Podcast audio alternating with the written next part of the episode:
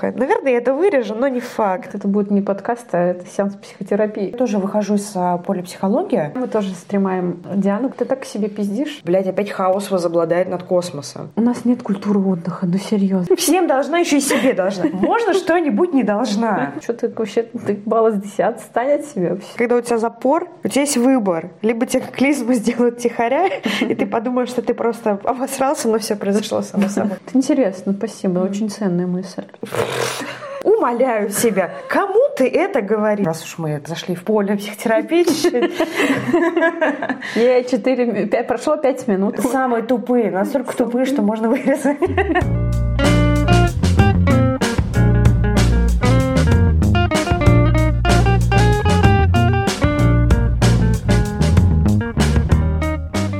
Привет, друзья! На связи Диана Вольс и подкаст «Твой друг, человек-психолог». Сегодня у меня в гостях мой друг, коллега, соратник, человек, человек Илина Латипова. Илин, представься вот в тех статусах, которые тебе сейчас комфортно про себя говорить. Меня зовут Илина Латипова, я просто человек. Человек, ищущий себя в пространстве на данный момент.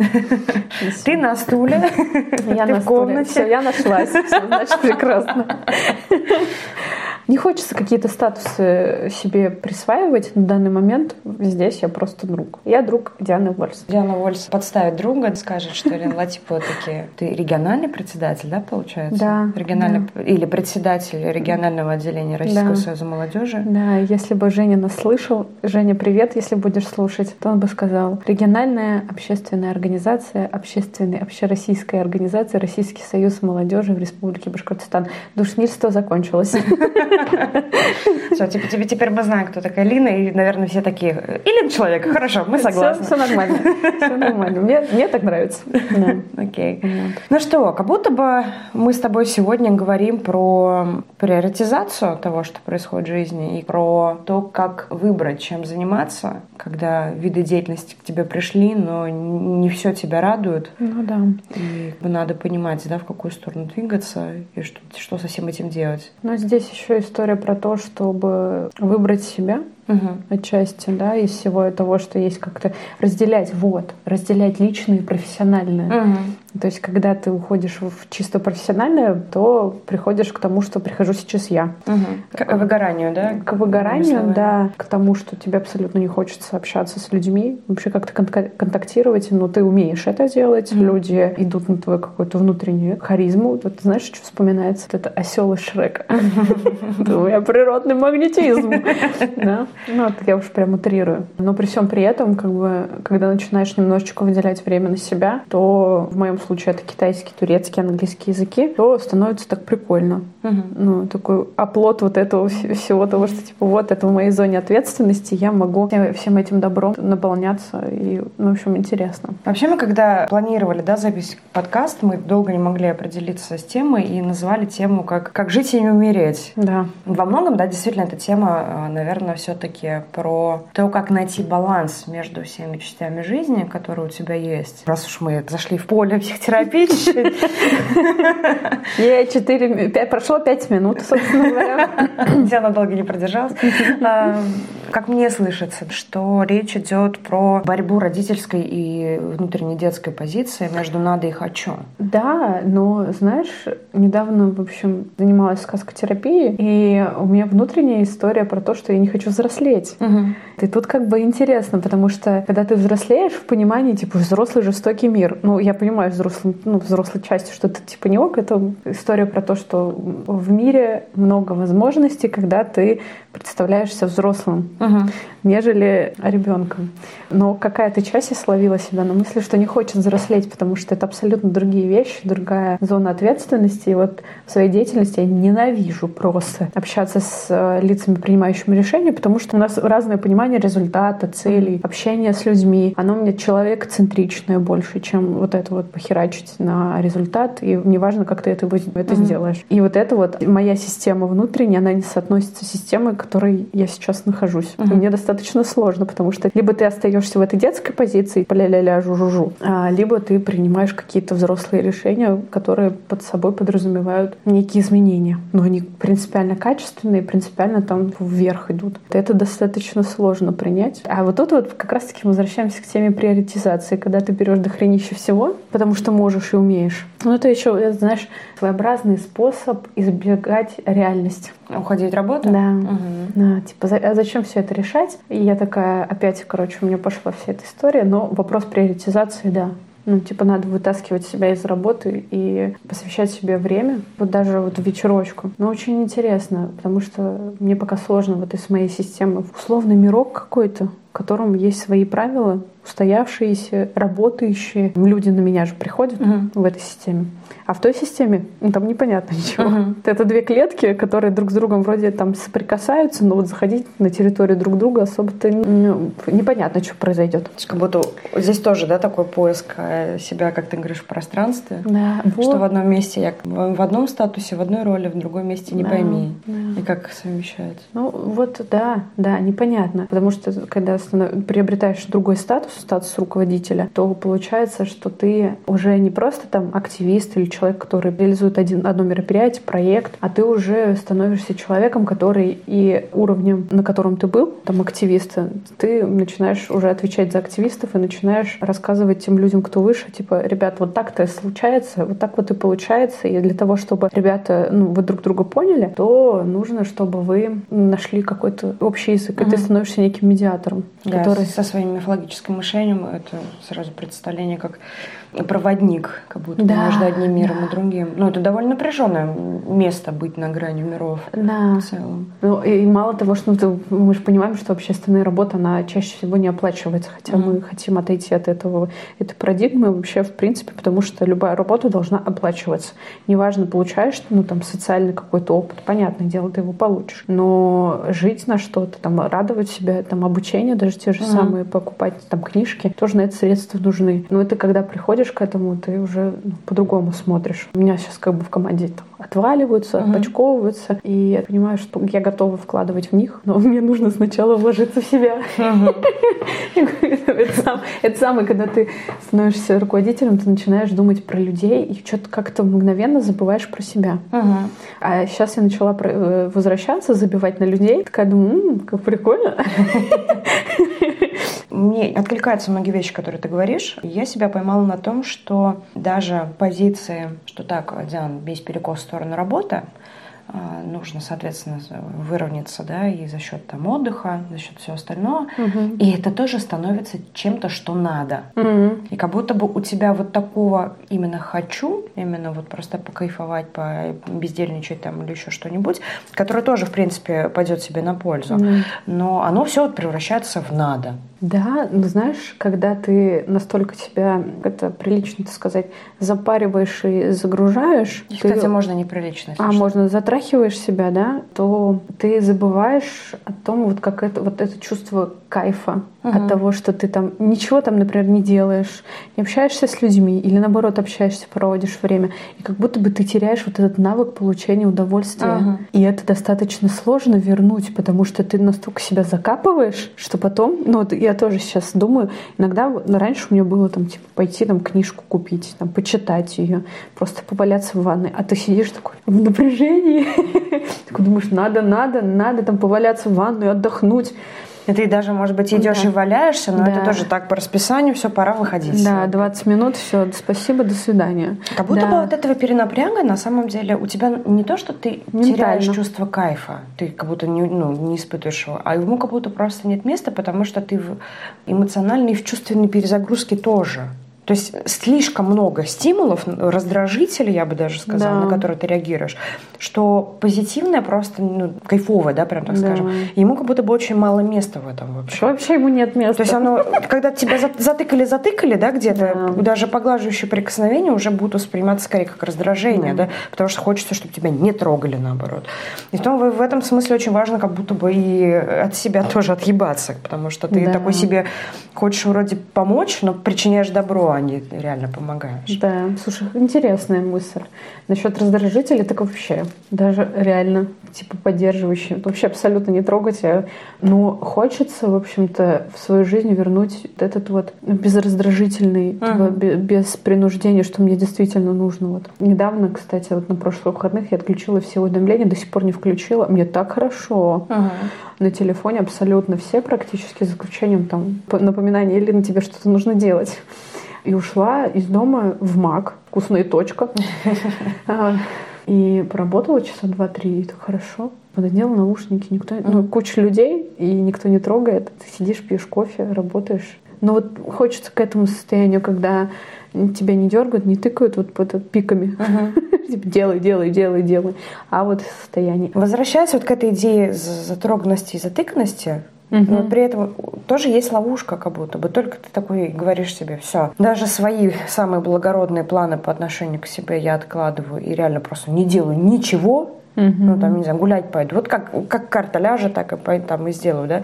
Или все, по вечерам я отдыхаю, как будто бы тут же попадаешь в ловушку, что ты пытаешься снизить напряжение, а в пустоте его еще больше становится. Да, вот ловушка тревоги, когда чем не ее... отдохнул. Да, ты в итоге и отдохнуть не можешь, и э, разрешить себе. И не делал в это время ничего, хотя даже если не собирался делать. Mm-hmm. Да? Но ощущение, как будто бы вот этот уровень напряжения настолько повышается, что его потом снизить, ну, прям очень сложно. Да невозможно на самом деле, потому что... Э, да возможно. Я хотела спросить тебя, что ты делаешь в таких ситуациях? Или ты такая, ничего, невозможно. Нет, ты знаешь, типа, пока не ёбнет, не начинаешь делать. Но сейчас плохая стратегия. это ужасная стратегия. Это максимально ужасная. Никогда так не делайте. А что делать, я не знаю. Шучу. Но когда накапливается, на самом-то деле я уже начинаю агрессировать и выстраивать границы. Сейчас у меня не отработан навык того, чтобы типа как спасать себя. Не, не то, что спасать, как помогать себе во время такого выгорания. Обычно я чаще всего, мне просто чисто физически нужно, чтобы никто вот там mm-hmm. в округе там трех метров рядом со мной не был и не общался со мной. Вот, но я ухожу в себя чаще всего. Но иногда мне нужно выговориться. Угу. Вот я, если я выговариваюсь, мне становится легче. Я выговариваюсь не всем людям. У меня там есть ряд людей, которым я говорю, в том числе наш чат. Я высказываюсь, я понимаю, что меня оценивать не будут. И это одно из хороших э, инструментов с точки зрения создания безопасного пространства. Угу. Потому что сейчас я себя в безопасности вообще не чувствую. Я недели две назад такая думаю, я живу на автомате. А потом такая думаю, а что ты от себя хотела? Типа у тебя там обучение, у тебя там работа, у тебя еще молодежная организация, вот это все выстраивается. Что ты вообще, ты балла с 10 стань от себя, все. Идет на автомате, идет. Нужно будет, чтобы тебе помогли осознать все, что вообще с тобой происходит. Будут люди, которые об этом тебе скажут.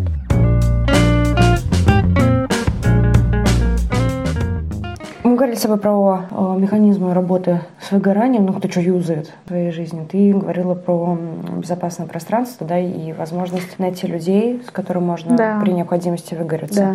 А я, знаешь, о чем думала? О том, что я сейчас, как будто бы я тоже выхожу из а, поля психологии, угу. и больше, правда, опыт на опыт, да, грубо говоря. Поэтому, кто будет слушать, фильтруйте. Ну, в плане, то, что да, тут может что-то подойти, а может не да, подойти. Да. да, то есть я как Просто бы речь не про то, что дать универсальную инструкцию работы с выгоранием, потому что она ее нет. Не, она есть, она просто она более комплексная, чем то, что мы с тобой обсуждаем. Угу. Но вот как раз я к этому хочу привести, да, к тому, что само по себе выгорание – это результат бага внутри системы. Угу. Как будто метод работы с ним должен делиться на, на такие условно две составляющие. Да, это ситуативная помощь, угу. вот что мне прямо сейчас нужно, чтобы быстро прийти в себя, и что в принципе надо внутри системы поменять, чтобы больше к этой херне не скатываться. Угу. Потому что выгорание действительно это, с одной стороны, можно внести в глоссарий бесячих психологических терминов, потому что на каждом углу, блин, это выгорание, выгорание, профессионально, эмоционально, но мы как бы как будто бы вот за этим попсевшим словом теряем, что это вообще большая проблема. Да. Вот мы с тобой начали говорить про методы самопомощи вот здесь сейчас, угу. да, и для кого-то это действительно будет типа просто регулярно каждый вечер там, в темноте лежать в ванной и в себя приходить, да, угу. вот от этой затроганности отходить.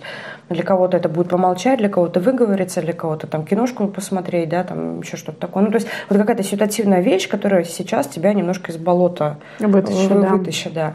Но систему тоже надо перестраивать. Это как раз как будто бы, знаешь, сводит к началу про то, что приоритизация как выбрать из всего, что ты можешь делать, и тебе, в принципе, интересно делать, угу. то, что ты будешь буквально делать, угу. и как при этом не просрать всю оставшуюся жизнь.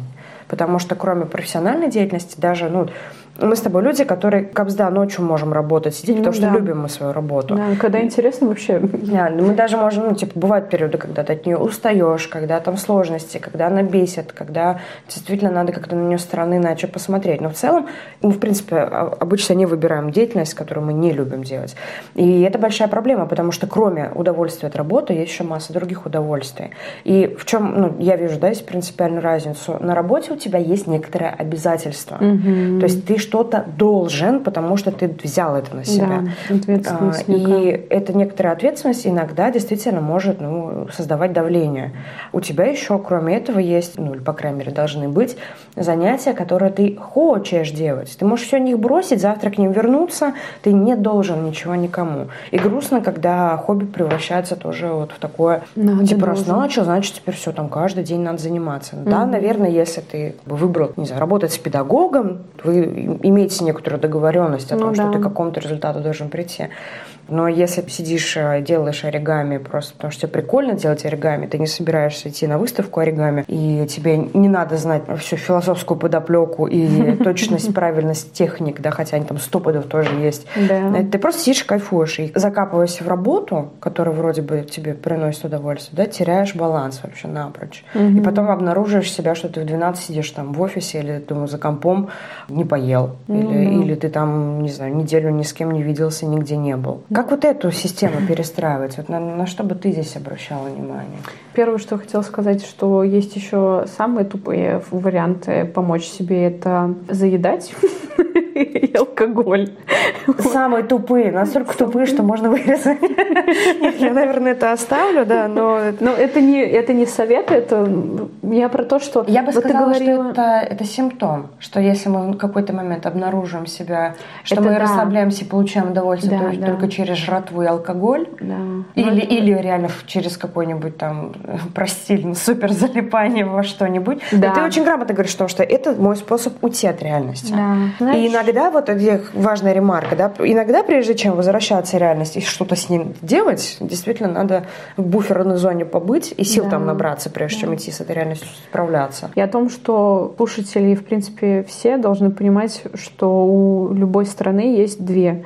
И действительно, если ты замечаешь, что ты заедаешь всю эту историю, то как бы вопросики. Нужно задать вопрос, а что я заедаю? А насчет того, что приоритизацию эту делать, на самом деле иногда, иногда, ну это в моей картине мира, иногда немножечко нужно себя заставить, заставить отдыхать. У меня в прошлом году у меня была история про то, что я каждую субботу прям заставляла себя отдыхать. Угу. И это, это поразительные вообще результаты, потому что после второй недели мне захотелось общаться с людьми. Ну, мое искреннее желание общаться с людьми, а не так, потому что мне там по учебе нужно, по работе нужно, или там по тренингу нужно mm. что-то. А вот действительно, потому что мне захотелось общаться с людьми.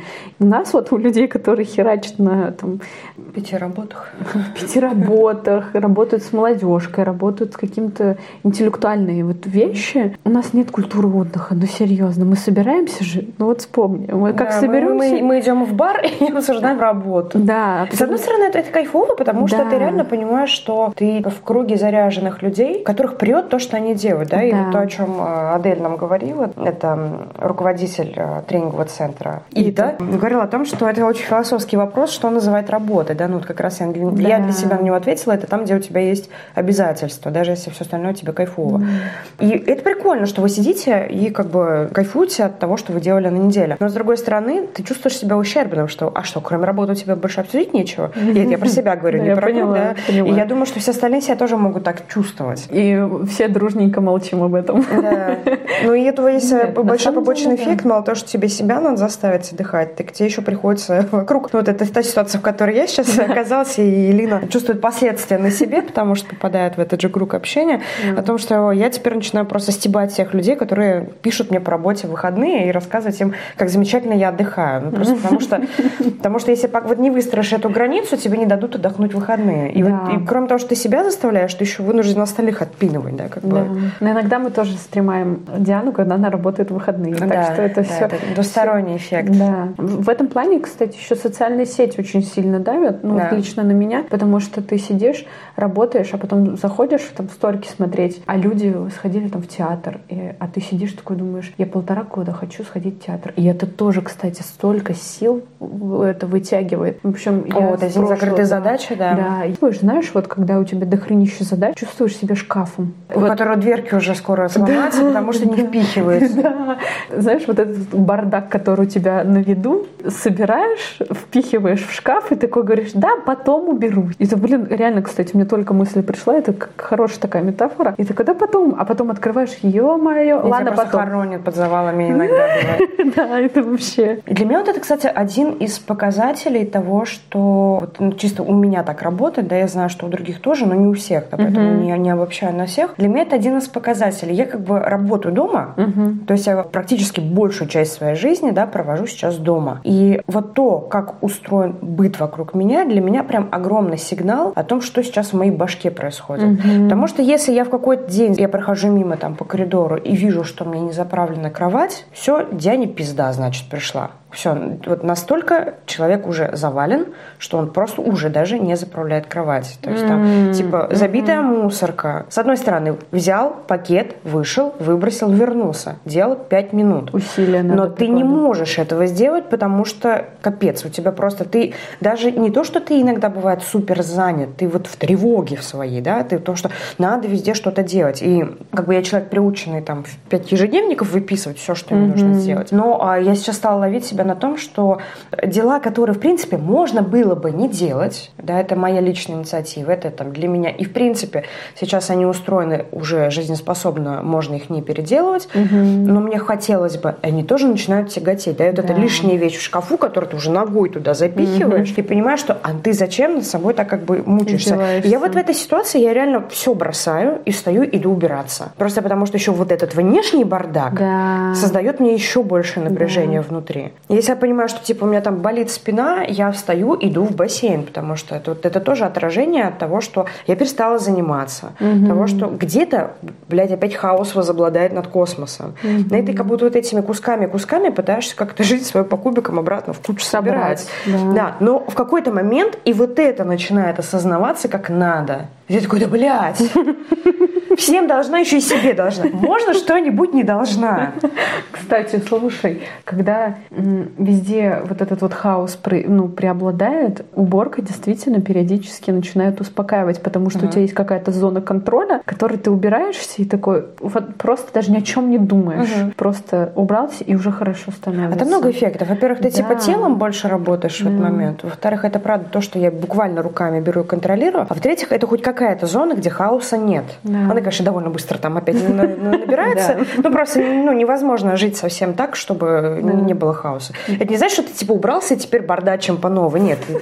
Я поддерживаю, да, но я просто, я почему говорю, что для меня это сигнал, что с башкой что-то не так сейчас. Потому что если я в какой-то момент совсем отпустила контроль в этой зоне, угу. значит, у меня голова сильно чем-то другим занята. Угу. Ну вот, соответственно, мне надо как-то возвращаться к быту. Ладно, хоть я есть не забываю. Угу. Мне гастрит быстро, ну, напомнит. Такой, добрый вечер. Добрый вечер, да, пошли в больничку. Вот. Ну это две недели жизни минус, нет, проще поесть. Когда я понимаю, что в моей жизни дохренище всего, я начинаю перебирать вещи и выкидываю их. Очень символично. Ой, как классно становится. Я сегодня что-то выкинула, и такая думаю, боже мой, еще так немножечко такой приступ бесячести случился. Такая, твою мать, все равно я этим пользоваться не буду. Зачем мне сейчас это? Ну, типа, нужно будет, достану, найду и скачаю, распечатаю и тому подобное. И выкинула. Ой, так хорошо стало. Вот, и я все подумываю о том, что действительно, видимо, и в офисе нужно выкинуть все ненужное. Но вот, блин, самое тупое реально вот история про то, что когда ты себя настолько забиваешь задачами, затрахиваешь мысленно, что тебе в выходные хочется просто, ну, я проснулся, и все. Угу. Это уже хорошо. Но я вчера сидела, такая думаю, я даже в выходные ставлю будильник, чтобы проснуться не раньше, э, не позже такого-то времени. Нет, потому что потом... Я тоже ставлю, чтобы не сбить график. И да. для меня это, ну, типа, проявление заботы о себе. Да, То есть, когда вот у меня был приступ с давлением, я себе прям сказала, все, завтра ты спишь до упора. Я проспала типа до 4 вечера. Mm. Как бы встала, там поделала дела, вернулась домой, легла спать. У меня просто очень было хорошо, потому что давление не успело подскочить за там этот маленький период э, времени бодрствования. Но все равно я тоже всегда ставлю будильник, и это как раз, да, чуть-чуть попозже. Но это моя забота о себе, что в понедельник мне не придется мучительно страдать, чтобы встать пораньше. Ну да, но иногда хочется просто без будильника встать. Отпустить кого-то, да? Да, вот ну вот этот контроль, что нужно. Вот о чем ты говорила, нужно, угу. нужно, надо. Ну, ну вот общем... эта мысль меня навела, знаешь, на то, что я же фанат контроля, а действительно, видимо, это та ситуация, в которой надо дать немножко хаоса, да. как раз-таки, чтобы давление самого себя снизить. Да. Если мы говорим про смещение, да, дисбаланса в сторону баланса, когда ты реально все время в башке, Уф, ты там в да. тревогах, особенно если мы говорим, что если ты в выгорании, да, то там да. очень много всяких тревог возникает. А, не тревога у тебя, а у тревоги ты да, есть. Да, да, да. Это, это грустно. И ты, в принципе, ну, вот опять же, вот эта затроганность эмоциональная, да, она в, в голове живет, по большому счету. И как будто, чтобы из этой головы немножко выйти, очень важно вернуться в тело как раз-таки. Да, и физические какие-то занятия. Ну, это прям самое лучшее решение. И, опять же, та же ванна, да, как именно способ почувствовать тело, да, не то, что там буквально физиологически, да, ты реально можешь там эти разогнать кровь, да, чтобы и башка лучше работала, работала, да, там просто боль тебя не отвлекала. Ну, да, но имеется в виду, что... Ну, понятно, кровообращение физиологически. Физиологически mm-hmm. ты лучше соображаешь, когда ты в более-менее нормальном физическом состоянии, да, чем mm-hmm. когда ты просидел, типа, там, неделю в душном офисе, гипоксия какая-нибудь начинается, да, и ты просто, ну, ну на воздух Полностью. надо сказать, чтобы хоть что-то соображать да. вообще. То есть даже в этом контексте. И, соответственно, если я плохо себя физически чувствую, эмоциональное состояние тоже начинает менять способ мышления и оценки происходящего. Mm-hmm. А еще, с другой стороны, это буквально, типа, просто выйти из головы и уйти в тело прожить, что, что там с телом происходит. Да, мы, кстати, в этом плане очень сильно забиваем на тело. Я когда ходила на массаж, это первые два-три, это был адски. Я так плакала, мне так обидно было от, бо... а вот от боли в диафрагме. Это ужас. А еще типа в районе ключицы начинает uh-huh. этот массажировать, и это просто капзда какая-то. Но потом, потом ты такой начинаешь двигаться, такой э, чувствовать все это добро. Но вот насчет того, что да, действительно у нас очень много в голове, но тело, про тело я вот конкретно забиваю. Вот uh-huh. вообще жуть как забиваю. Но ты начинаешь двигаться, и уже полегче становится становится. Даже вот эти 10-15 минут там какого-то там суставной гимнастики, это прям вообще кайфа. Uh-huh. Если ты уходишь час хотя бы себе уделяешь, то почему-то ты ценишь, ну, я ценю абсолютно тех, кто как-то мы взаимодействуем, практически всех, но при этом я забиваю на себя, потому что как будто бы кажется, что сложнее, а по факту нет же. Uh-huh. Проще всего, проще всего ты там свою голову залезть и выделить себе любимому время, нежели что-то думать про других людей и делать для них хорошо. Но это история, опять-таки, про детско-родительский отношения тоже. Забота вот эта вся, угу. вот эта вот вся история. Но тело это да.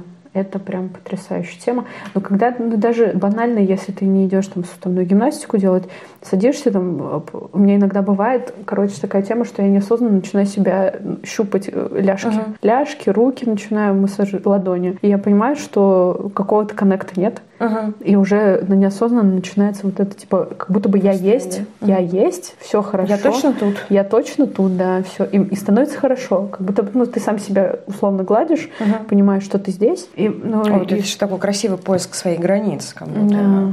Да, и прям хорошо становится. В общем, в этом плане, если ты... Ну, я понимаю, что это у меня терапия прошла, у меня ты вот психолог, Аня психолог, вообще много психологов, которые рядом. И я понимаю, что для меня это вот вообще очень хорошая зона роста с точки зрения, что мы как-то соприкасаемся, смотрим mm-hmm. и растем в этом плане. А для людей, которые живут в обыденной там жизни, не, пси... не в сфере психологии, им сложнее. Вот. И тут как бы, наверное, совет про то, чтобы просто ну, как минимум ощущать себя. Да, если так структурировать э, наш разговор, мы с тобой, по сути, говорим о том, как реально справляться с эмоциональным выгоранием, да. обе находясь в нем.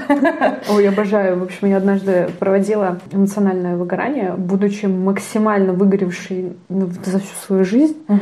Я рассказывала о том, как бороться с выгоранием. Но, но, меня вообще, знаешь, поражает момент и удивляет, насколько от слов зависит вот это вот внутреннее состояние и посыл, который мы передаем людям вообще и в мир в целом, история там типа как бороться с эмоциональным выгоранием.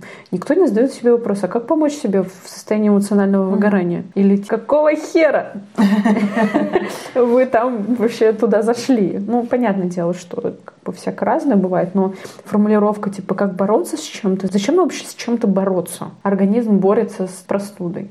А можно же по-другому сказать. Мой иммунитет помогает мне, mm-hmm. чтобы мне не было простуды, допустим. И это очень поразительно, что мало того, что мы там себе помогаем с точки зрения тела, с точки зрения ментального какого-то здоровья, но и формулировок, в принципе, в целом. Типа, я трачу столько времени. Да почему тратишь? Вкладываешь? Mm-hmm. Ну, иногда да, тратишь. Да, важная ремарка, что моби в выгорании, но в терапии с этим выгоранием, это важно иметь в виду. И по поводу, это реально, ну, действительно очень сильно, вот э, как, как ты формулируешь, очень сильно, сильно влияет на то, как ты относишься к происходящему. Действительно формирует некоторое внутреннее ощущение того, в каких процессах я нахожусь. Одно дело, я борюсь, другое дело, я справляюсь. Да, у меня есть некоторые трудности, но я с ними справляюсь. Это тоже имеет важное значение. Ну вот знаешь, что еще интересно, когда перестаешь, вот у тебя уже силы, ты говорила, когда нет сил контролировать, очень сильно проверяется окружение. С точки зрения ты, например, мы все равно же себя начинаем контр... Э, все равно контролируем в рамках общения с людьми. Угу. И когда начинаешь заболевать, ты начинаешь себя вести мало того, что ну, иногда бывает, как маленький ребенок, угу. потому что, ну, типа, дайте мне заботы, я там уставший и все тому подобное. А с другой стороны, тоже проверяет, потому что в моменты, когда ты перестаешь контролировать, показывается твое истинное лицо.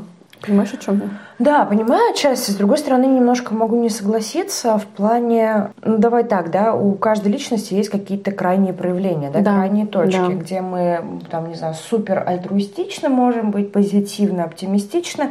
Другая крайность, где... Супер эгоистичные. Супер эгоистичные, агрессивные, угу. не знаю, капризные, да, ну, то есть... Или вот тут вообще какой-то такой условно... Ну, знаешь, супер эго, к которому мы все пытаемся стремиться, да, и... Супер тень.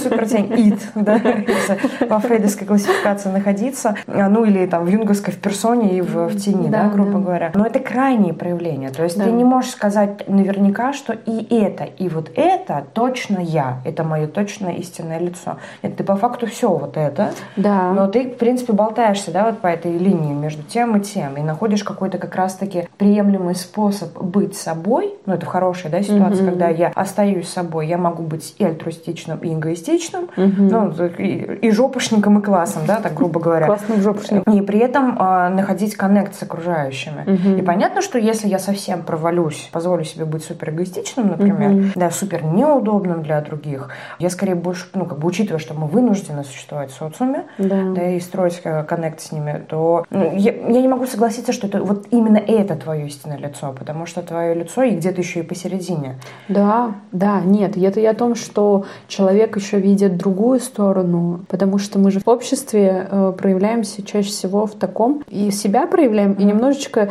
лучше, чем мы показываем себя.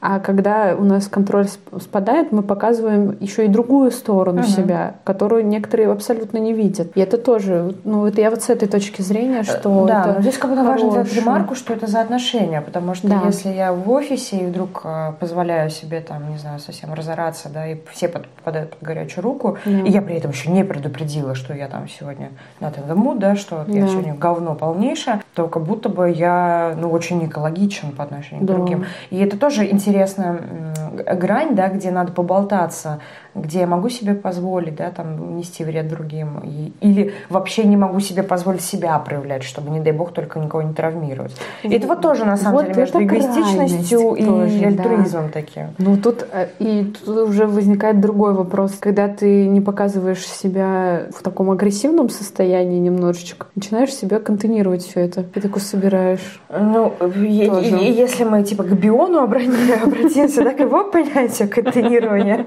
то это все. Это очень хорошая позиция, когда я прежде чем ну, ну, а, ну типа, да. тащить другим, чтобы они контейнировали за меня и вернули, да, да. типа пытаюсь это самим как бы да. сам переживать. Ой, это еще новая тема, в общем, которая мне точно для изучения.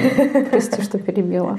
Библион очень прекрасен, но если читать литературу, то очень сложно. Очень хороший концепт, скажем так. Но вот, знаешь, как будто бы здесь тоже важно, а, если мы говорим про, вот как раз отсылаясь, да, к безопасному окружению, мы сейчас сейчас скакнем из перестройки системы в сиюминутную помощь, да, грубо угу. говоря. Вот, во-первых, важно не дотаскать до того состояния, да. когда оно выплеснется. Да. То есть э, наращивать где-то вот эту чувствительность к себе, что вот еще чуть-чуть меня ткни, пакетик не развяжется, у меня истерика на кухне будет, да, там, грубо говоря. Типа, утюг от тебя не ожидала, да? Да. Вот. Или там, если на работе меня там что-нибудь опять негативное прилетит, там, или просто, даже не то, что негативное, да, что-то, что мы считаем как негативное, как тяжелое, как вот сейчас не время для этого, оно прилетело, чтобы не взорваться, да, на людей, которые к этому вообще были не абсолютно, абсолютно не готовы. Ну, и вот как будто важно, ну да, вот эту чувствительность высокий. очень важно к себе иметь, что вот все, я скоро ту матч, да, что надо куда-то идти это сливать. Угу. И вот постараться выбрать людей, которые в данный момент, когда ты не справляешься со своим собственным, там, не можешь контейнировать, что с тобой происходит, найти того человека, который будет а, а в состоянии, б готов. Угу. И, и в с которым тебе это реально будет безопасно. безопасно Потому что иначе просто ты накинешься на первого попавшего, неважно причем там с истерикой, с агрессией или там с чем-то еще. И просто потом, когда ты отойдешь, еще чувство вины словишь на том, что кто-то да. там что-то не попал. понял, там или попал, или не принял тебя в этом состоянии ты такой, пиздец, еще хуже стало. Да? Угу. То есть как будто здесь важно вот эту технику безопасности тоже соблюдать. Угу. И в том числе, да, если возвращаться к каким-то к базовым перестройкам системы, вот это внести в привычку, что мне куда-то надо накопившееся отнести. К другу, психотерапевту, самому посидеть дневником, практиками там позаниматься. Ну, да, разные уровни какие-то взаимодействия. Mm. Да, слушай, в этом плане еще, кстати, мне, например, утренние страницы помогали. Uh-huh. Я когда, типа, накоплю, такая думаю, все, капец, надо что-то с этим делать. Ну, и, типа, если не хочется в терапию идти, по каким-то причинам внутренним сопротивления возникает, начинаю писать утренние страницы. Самое главное, действительно, блин, не перечитывайте, если кто-то собирается это делать. Я просто перечитала и такая, боже мой, какой такой несчастный человек был в тот период. Вот, ну, начинается, начинаешь плакать. Ну, типа вот... Ну, а почему это плохо? Это что, ну, нет, нет, это я не хорошо... Это я не говорю, что это плохо, а о том, что не перечитывайте потом, когда вы в более-менее стабильном состоянии будете. Оно вот реально очень классно, когда ты накопил себе это, переносить это на бумагу, вот это, знаешь, немножечко пожалел себя такой, потом там выплеснул, такой, все, хорошо, там поддержал еще себя, немножечко погладил, и идешь в мир спокойно. В этом плане, кстати, реально я такая думаю, в чем прикол? И все равно встаю, и все равно там утыкаюсь в телефон, а я сейчас поняла, что это самая тупая вот моя привычка, типа для того, чтобы проснуться, нужно залезть в телефон, чтобы забить голову мыслями. Ага. А вот эти, реально, буквально вот эти час, он реально прекрасен с точки зрения, что у тебя мозг еще особо-то не включился, ты без всяких там типа ворот, которые он там устраивает тебе, ты можешь спокойно какие-то вещи для себя выстраивать. Я в этом плане я сейчас сколько дня, 3-4 масочки делаю, такая спокойненько, все хорошо, там 15 минут для себя, для моего лица, в общем, вообще прекрасно. Я ну, не, не осознавала. Одно дело, когда это много, много людей говорят о том, что вот это действительно так и есть, там нет никакого контроля практически. Я после динамической медитации это осознала. Uh-huh что мозг там прям вообще просто такой, до свидания, зачем что-то думать, я просто хотя бы существую. Угу. Вот, в этом плане тоже один из инструментов в плане этот вот утренние страницы помогают выгрузиться. Ну, вообще я бы здесь порекомендовала в целом дневниковые практики, опять же, ситуационные постоянно, причем они ну, могут быть любые, да, то есть, да. допустим, кому на, кто вообще не в курсе, что такое утренние страницы, да, это читаем «Путь художника», Джули Кэмерон, по-моему, если я не ошибаюсь. Да просто можно в интернете Можно просто, найти, да, да погуглить, что такое утренние страницы, но механизм в том, что действительно с утра, пока сознание там еще не взяло контроль над, над происходящим, да, и не повытаскивало там там тревоги, а, а когда ты в выгорании бывает, что ты открываешь глаза, и первое, о чем ты думаешь, да, это какая-то тревога на тему текущего дня. И это тяжело. Это еще встать не успел, уже ты затревожился. А тебе, уже плохо. Да, это прям, прям ужасно. Вот. И пока вот эти контроли не начались, ты быстренько садишься, можешь прям не, не садиться, прям лежа в кровати, выписываешь вообще все, что пройдет голос. В целом, по канону, по-моему, три страницы, типа, mm-hmm. вот надо выписать любая чушь, которая придет в голову, работать, типа, это по принципу мусорного ведра. Да. Что вот оно что там на подкорке поближе к сознанию осталось, ты это быстренько выгрузил, выбросил, пошел жить. Ну, например, мне вообще никак. Ну, вообще, я не утренний человек, у меня ничего с утра не работает. То есть я, я, тоже, я не то, что там мысли выгрузить, я где у меня на что их выгружать мне, даже если я рядом это положу, вообще, то есть я, я усну скорее, если я, я прям за столом, ну я человек, который на унитазе досыпает, прости господи, зачем я это сказала? Безопасное пространство, вот, понимаете? там, тепло обычно с утра, да, сидишь такой и досыпаешь, вот, а, то есть я на утренних страницах усну, и ну вот вообще для меня не вариант. Кстати, знаешь, я для себя нашла способ не втыкать с утра в телефон, я сразу включаю YouTube, угу. видео какое-нибудь недосмотренное. И просто, чтобы оно болтало на фоне, я там стою как раз, заправляю постель, там вот это все. То есть у меня нет возможности начать проверять сообщения в этот момент, mm там ковыряться, кто где что написал. Вот пока я хотя бы там, не знаю, там не скажу в туалет, не покурю, не умоюсь, я не проверяю сообщения, за счет того, что у меня просто телефон занят в этот момент. mm Вот я для себя такое средство нашла. Но вообще идеальный вариант, конечно, в целом где-то не держать телефон рядом с собой, поставить стационарный будильник. И вот пока ты все эти необходимые процедуры не сделал, в другую комнату не перешел, значит, телефон не трогать. А, Слушай, идея, надо купить будильник. Так у меня все записываю. Я, я записываю, да, сразу. Будильник. Да, слушай, на самом деле, на самом деле, для того, чтобы телефон не был рядом, мне нужно втыкать ночью.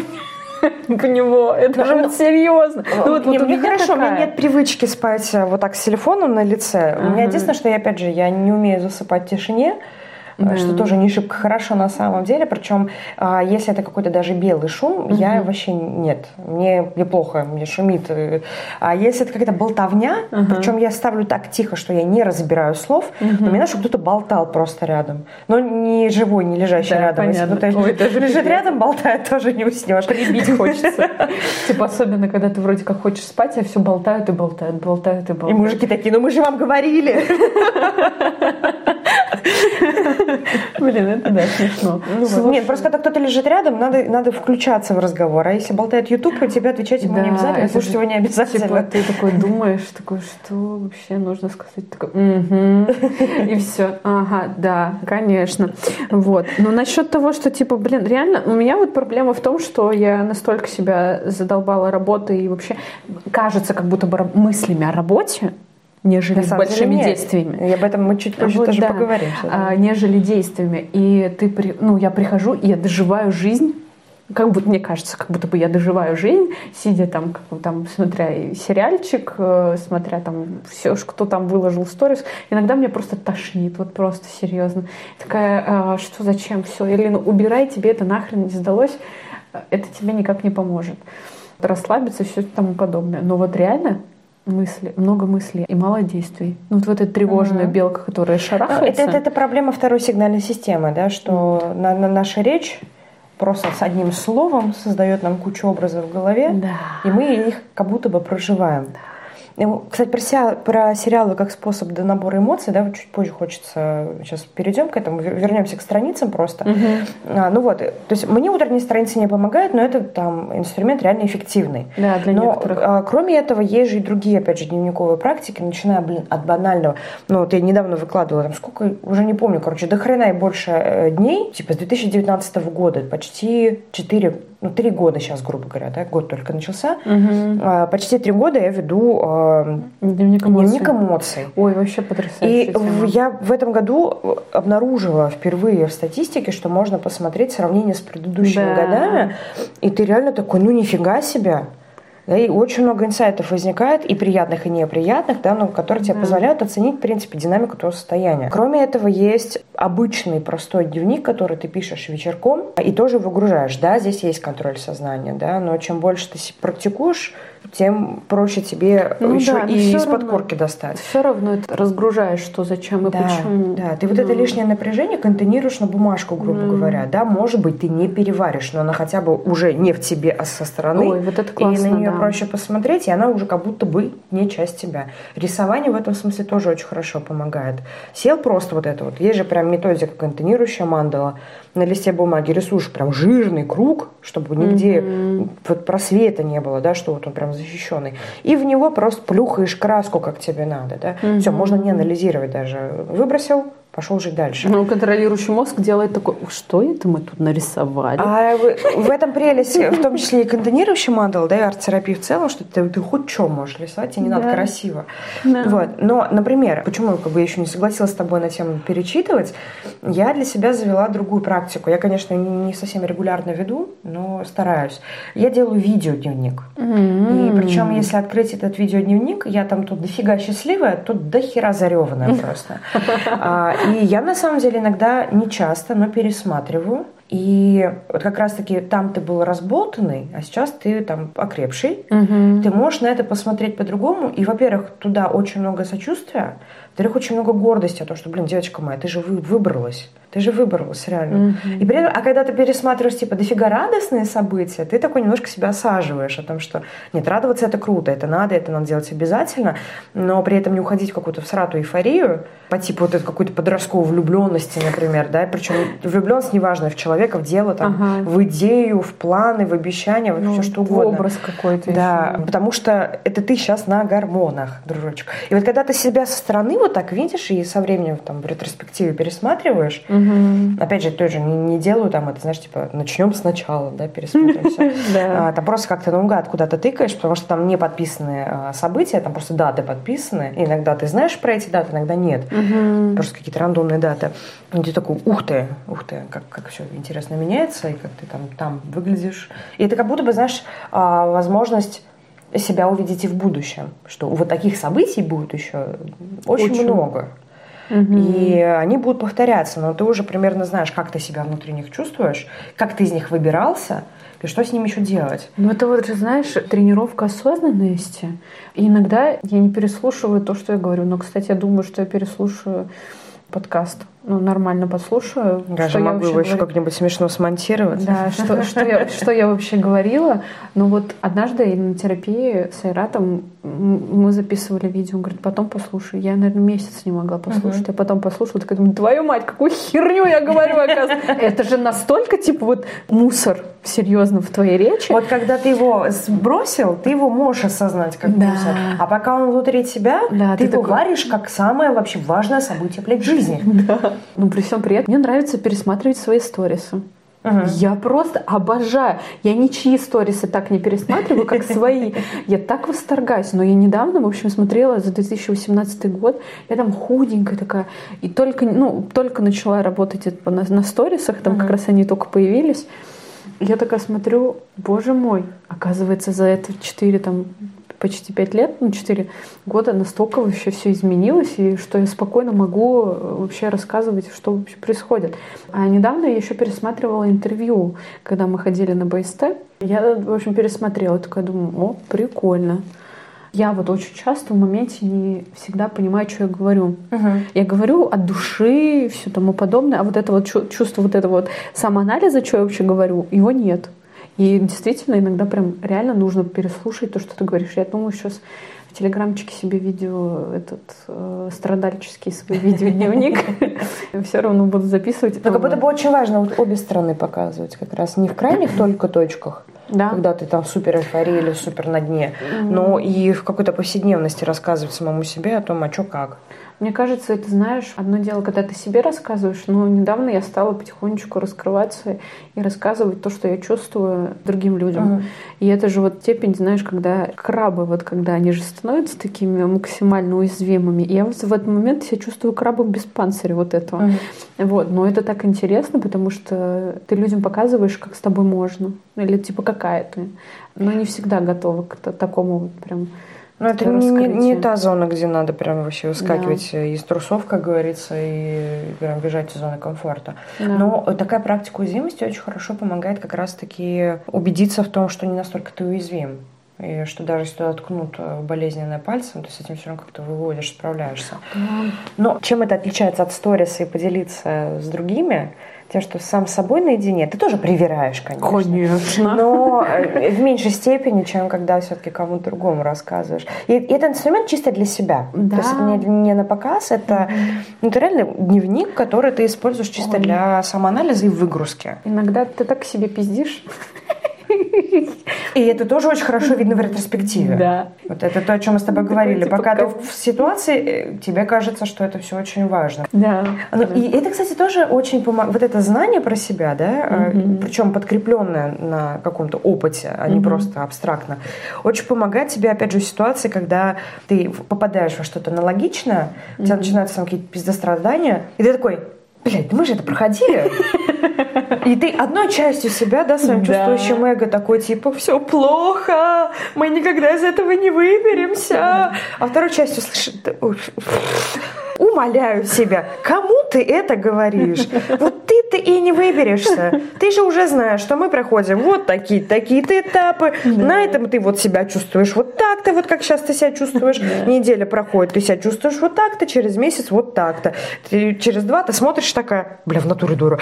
Да? И при этом, как будто в этом не, вот хоть ты обзываешь себя, да, да ну я там обзываю да. себя вот, вот даже в этом примере, при этом там на самом деле, правда, очень много сочувствия к самому угу. себе, очень много заботы о себе, о том, что ты сам себе озвучиваешь, что с тобой на самом деле происходит. То, что mm-hmm. ты сейчас себе врешь, и тебе это надо для того-то. Ну, конечно, бывает ситуация, когда ты не осознаешь, но это какой-то новый опыт, как правило. Да, но этот, вот, вот, вот у меня вот такая же херня, новый опыт, ничего не понятно, хочется себя пожалеть. Э, меньше раздражителей. В этом плане, кстати, тоже прикольно прям реально говорить mm. то, что ты чувствуешь, потому что ты в голове такой думаешь, боже мой, это же самая драм, э, драматичная драма из всех драм во вселенной, во вселенной драматических драм, в общем-то, да? Ну, в драматической вселенной драматических драм. Да, пожалуйста, э, посчитайте, сколько раз мы это сказали.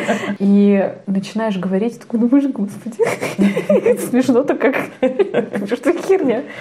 Это как будто вот это всегда нужно какое-то зеркало, да, либо это будут другие люди, которые mm-hmm. тебя дадут тебе как минимум пространство, да, это вслух все озвучить, либо ты сам с собой в зеркало делаешь, на видео это делаешь, на аудио пишешь, утром переслушаешь и такой фейспалм, вот, а, а иногда не фейспалм, иногда ты находишь в этом что-то, блин, за что зацепиться и как-то раскрутить этот клубок дурацкий, там, либо опять же эти какие-то дневниковые практики, но в чем самая важная здесь штука?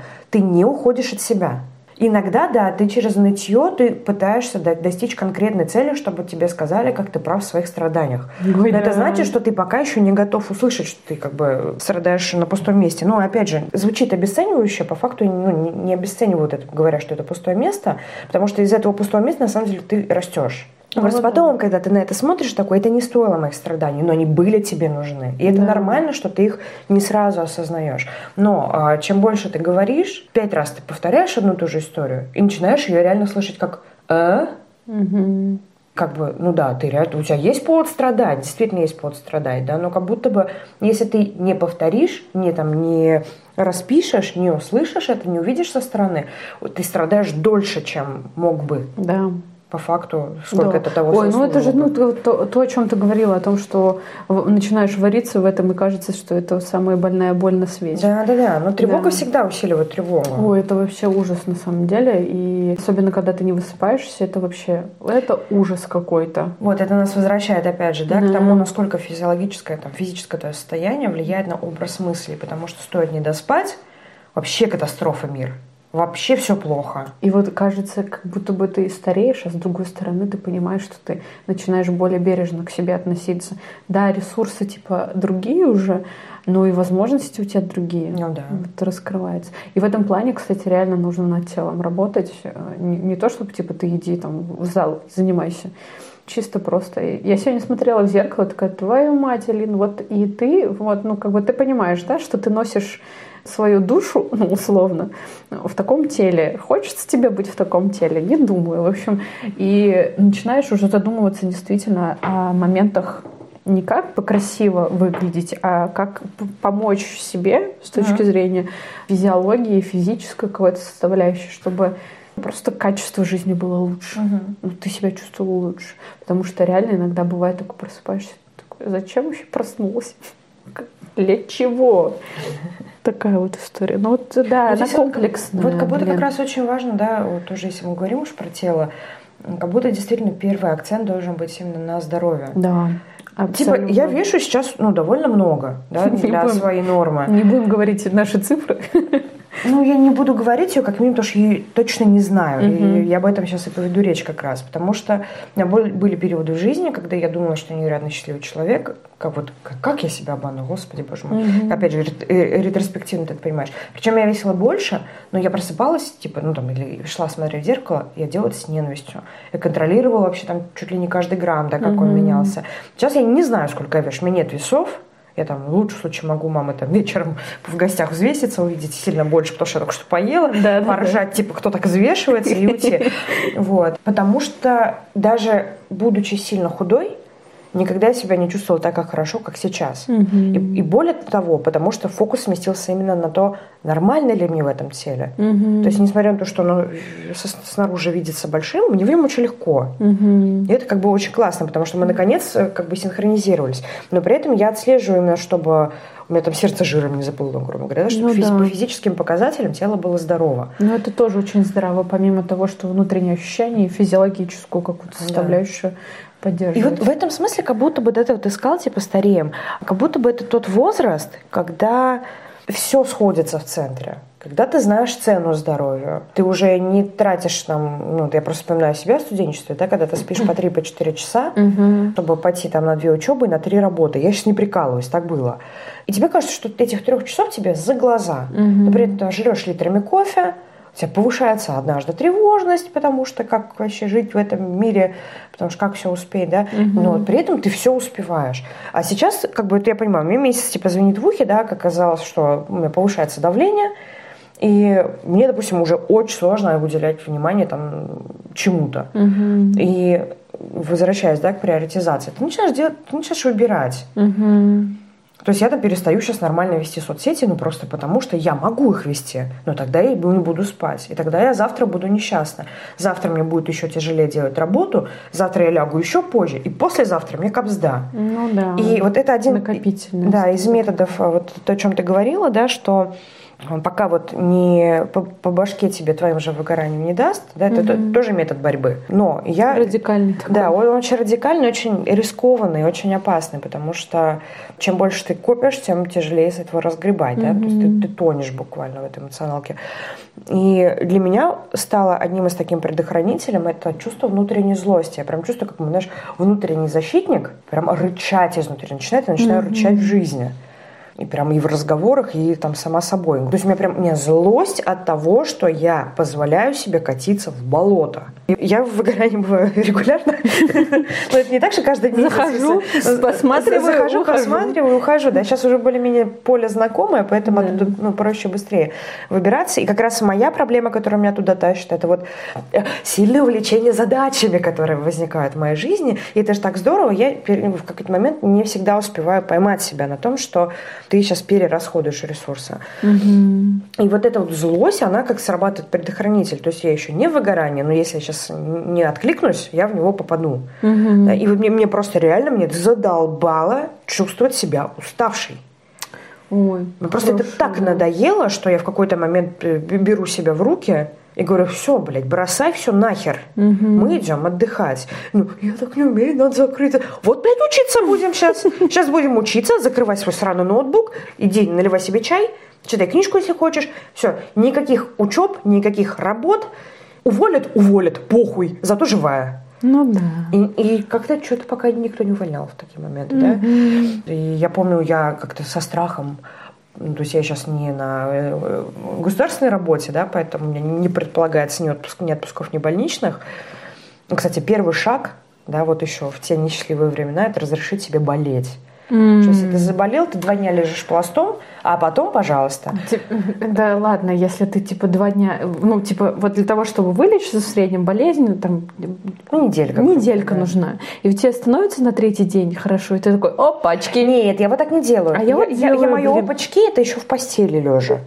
То есть я уже так лениво э, рукой могу что-то там посмотреть, ответить, да, там все. Два дня я лежу пластом. Я Ой. вот типа кайфую. Угу. Конечно, нет, я болеть очень, очень хочу быть здоровой, поэтому я не люблю болеть. Но в целом, если заболел, надо дать себе время. Все, это уже сигнал. Да. Но вот в остальном я себе прям... А, про больничный что начала говорить, про, про отпуск еще начала говорить. Как бы мне их не предполагается. Но я понимаю, что я на стадии уже вот предвыгорания, И понимаешь, что да уж ладно, даже если мне не заплатят, я лучше ну, там неделю хотя бы выдохну, переключусь. Ну, как бы и ничего, и тоже и, и работодатель нормально как бы воспринимает. То есть как подойдешь к этому вопросу? Понятно, что есть а работодатели, которые ты хоть вообще там сутками работай.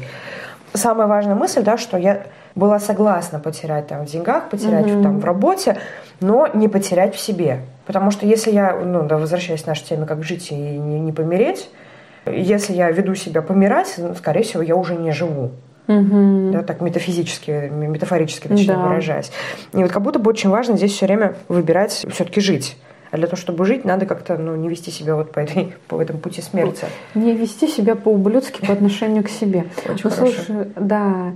Про что я подумала, а, когда ты сказала, реально вот, вот это время школьное, студенчество и там еще какой-то там год плюс минус 2-3 года к, после студенчества, это история про колоссальный опыт, когда ты там и там попробовал, и здесь попробовал, а потом уже действительно такими небольшими шажочками приходишь к себе. Там вот было больше внутренней свободы реально пробовать. Да. А вот сейчас ты такое уже не пробуешь. Ты уже либо делаешь, либо не делаешь. И как будто мы в какой-то момент эту свободу утрачиваем, что это очень грустно.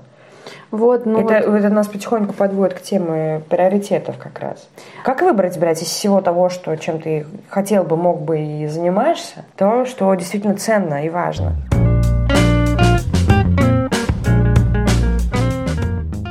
Хороший вопрос, но ответа на него нет. Я да просто, попробуй просто Просто, я просто думаю о том, что вот сейчас у меня есть НКОшка, есть, есть основная работа, есть дизайн, есть тренерство. И кажется, вот когда я недавно, вот мы с Адель работали на одном заказе, я иду, и я вот прям, знаешь, как вот это Леонардо Ди Каприо, который с пакетом раз, и я иду в тренерство, и я кайфую. И это вот та зона контроля, там, которую мне, во-первых, мне кайфово, а во-вторых, я понимаю, что там делать. И, естественно, мне проще остаться там. Угу.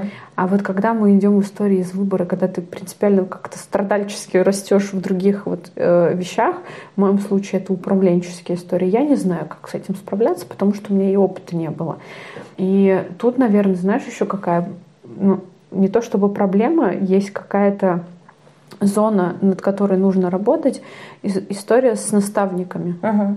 Ну, потому что вот сколько бы я ни общалась с людьми, э, в каком-то векторе я не развивалась, у меня всегда были те люди очень uh-huh. такие прям основательные, классные, которые помогали мне вырасти. И недавно мне сказали о том, что мне очень повезло, что у меня такие наставники.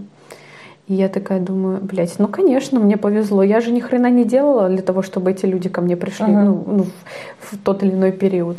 И вот сейчас у меня вот там есть один наставник, в рамках которого там он мне что-то помогает, и действительно у меня есть такой некий а, уровень доверия и не то чтобы чувство безопасности, но отчасти есть оно, и мне в этом плане немножечко легче. Но вот когда ты в новой сфере, ну непонятно. Вот когда вы, вот если вы идете в молодежную политику, забудьте. Потому что ну, каждый выстраивает для себя какую-то систему. У нас в регионе, к сожалению, это достаточно сложно делать, учитывая, что, например, в моей ситуации до этого работа практически не проводилась. Uh-huh. А вот за вот эти там три с половиной месяца было сделано очень много. И люди такие видят, что я что-то делаю, и начинают ко мне приходить, давай вот это, а пятое, а десятое. А я такая, ребят, сейчас думаю, а вы понимаете, что у меня есть своя жизнь? Вот, не понимают. Ага. Не понимают, и здесь надо прям четко выстраивать личные границы. Не могу, а, не хочу. Вот самое главное, наверное, страшное, это говорить, что ага. не хочу. Нет. Потому что там обидятся и все тому подобное, что-то про себя ну, там, подумают, ну, в силу своей картины мира. А я сейчас такая думаю, да похер, реально же, типа, вот у нас в субботу был просмотр фильма, ага. и ребята ждали. Ребята ждали меня, расстроились, что меня нет, а я говорю, «А у меня выходной.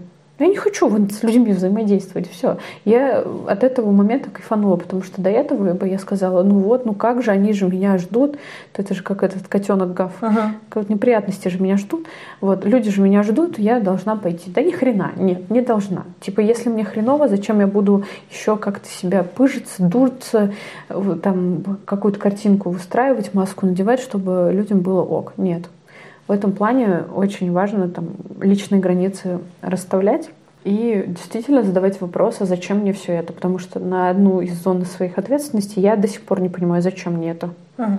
И это капец как тяготит. Вот. Это как будто прям ведет, знаешь, к вопросам, которые очень важно себе задавать. А я чего на самом деле хочу? Угу. То, что сейчас есть в моей жизни, или то, что, как мне кажется, мне нужно, зачем оно мне? Ну, буквально, что мне дает вот все, чем я занимаюсь. Угу. Потому что может, э, вот, ровно как если мы откроем наш заваленный там шкаф, да, с вещами, начнем перебирать, что вообще откуда. Во-первых, может выясниться, что у тебя там, я не знаю, много пиджаков и ни одних брюк. Угу. И зачем мне столько пиджаков тогда, да? Может быть, есть брюки, но в целом зачем мне столько пиджаков? Угу. Или там чего-то, наоборот, сильно не хватает в этом шкафу. А во-вторых, может оказаться, что половина шкафа действительно можно отдать. Или, или малы. Или малы, угу. или велики. Такое угу. тоже бывает, когда да. мы что-то пытаемся охватить, а мы туда еще не доросли, да, например. Да а что-то откровенно устарело, а что-то вообще не мое. Кто это подсунул сюда? Да? Почему я этим занимаюсь? Как будто бы это нас ведет к такой основательной ревизии жизни. Тут вот еще, знаешь, я про что подумала, мне скоро 30, через год с лишним. Это же тоже определенный кризис. Все равно переходишь уже к другому этапу жизни. И я тоже про это задумываюсь, но не сильно. А вот насчет ревизии, да, и вот когда ты задала вопрос, типа, зачем мне это все и что это мне дает, на самом деле здесь еще важно вот эту вот свою чувствительность это, почувствовать, я не знаю, натыкать ее, uh-huh. там, типа, спросить, как ты, ты здесь вообще живая или нет, потому что вот я сейчас искренне тебе задаю вопрос, о чем мне это дает, а зачем мне это. Первая история самая тупая, потому что там есть деньги, uh-huh. хотя там малые деньги, что там держаться вообще не понимаю. А второй момент, якобы, я не знаю, стабильность, нестабильность, потому что я могу или не могу. И очень много, в общем, на себя взяла, чтобы не уходить в реальность. В реальности же вообще по-другому. В реальности бывает по-разному. Вот с этого начнем. Бывает и хорошо, и плохо, но почему-то вот этот тревожный мозг думает, что там все плохо. Угу. Ничего хорошего там нет.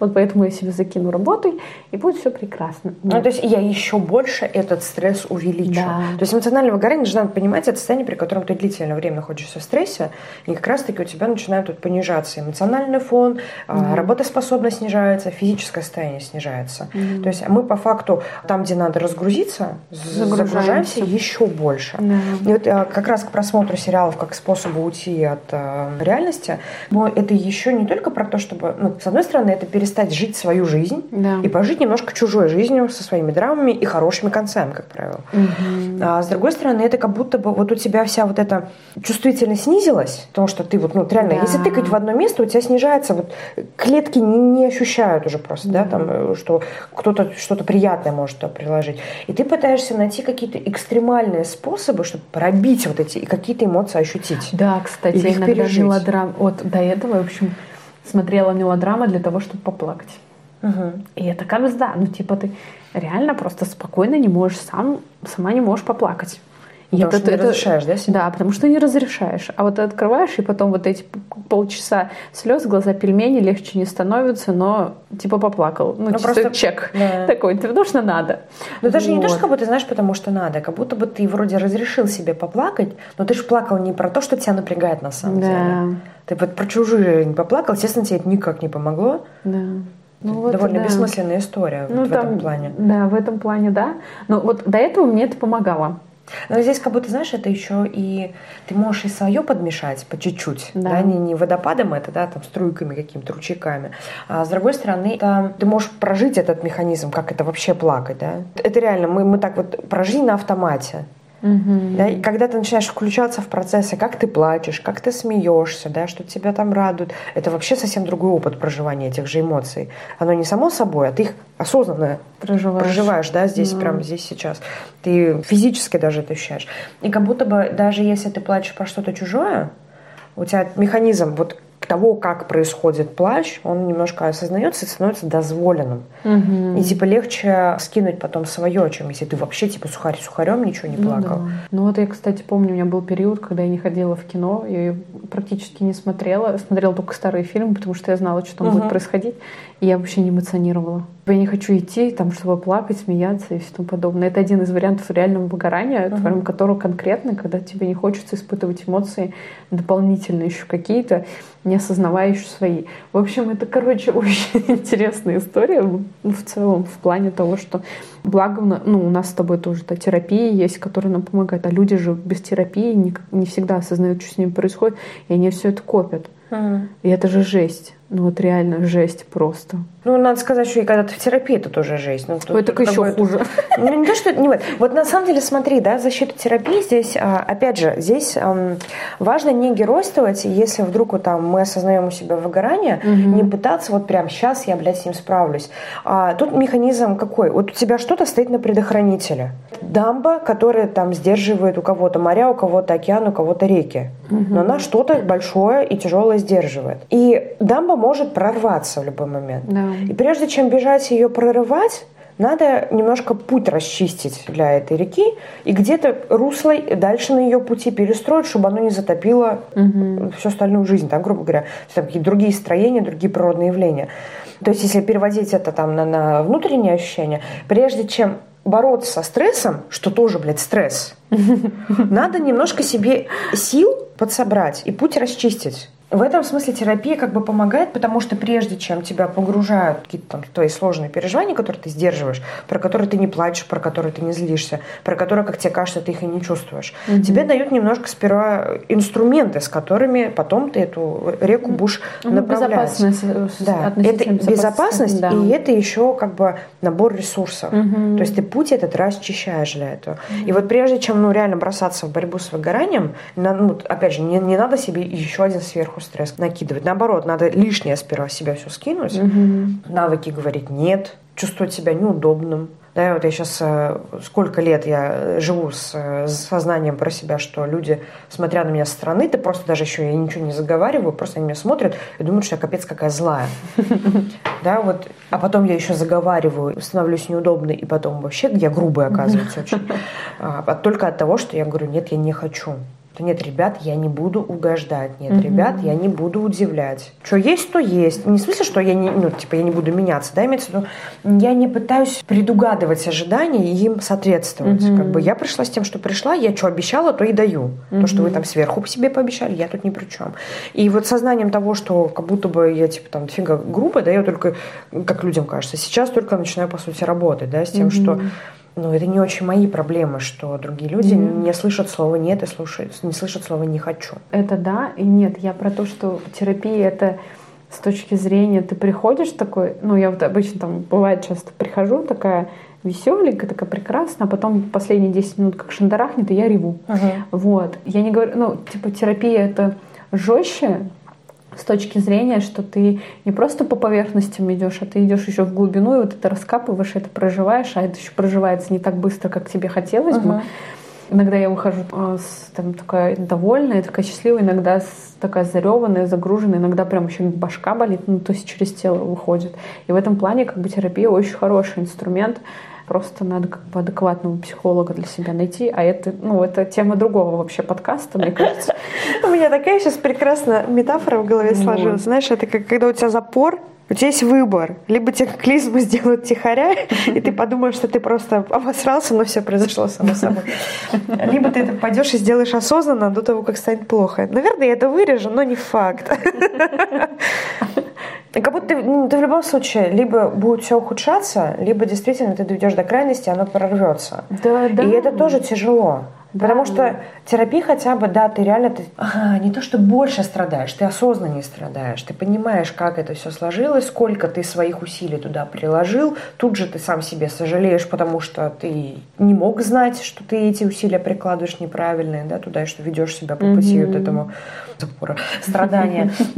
Вот. Когда без терапии, зато ты лишаешься понимания, что ты, опять же, в эту задницу легко зайдешь. Не факт, что выберешься в этот раз так же быстро, допустим, как то в прошлый, что ты вообще выберешься, потому что ну, люди в хроническом выгорании часто находятся.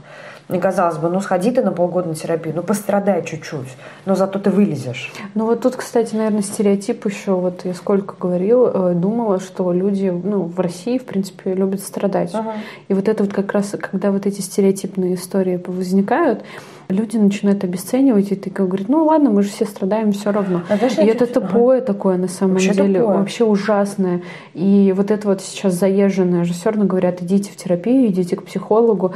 Да, заезжено, да, из каждого утюга об этом говорят, говорят об осознанности, все тому подобное, но это все херня. Пока ты сам ногами не дойдешь, не, по, не начнешь вот этот путь самурая, у которого uh-huh. нет результата, но есть путь только чисто, да, ты, собственно говоря, вот это все не поймешь. И вот эти вот стереотипные вещи, они очень сильно, блин, херят в желании большинства людей. Uh-huh. Потому что давайте признаемся, что не все идут в терапию. Ну, к ней, либо они к ней приходят, либо вообще, типа, зачем тебе психолог? Не, ну есть прелесть в том, что хотя бы какой-то общий тренд создает, да, и если, ну, это по, по той же логике, все страдают, ты тоже должен. Угу. Если все идут к психологу, я как будто тоже должен. И, ну, есть ситуация, когда тебе не надо к психологу, ну, правда, да. ты вполне себе справляешься, тебе это нафиг не надо.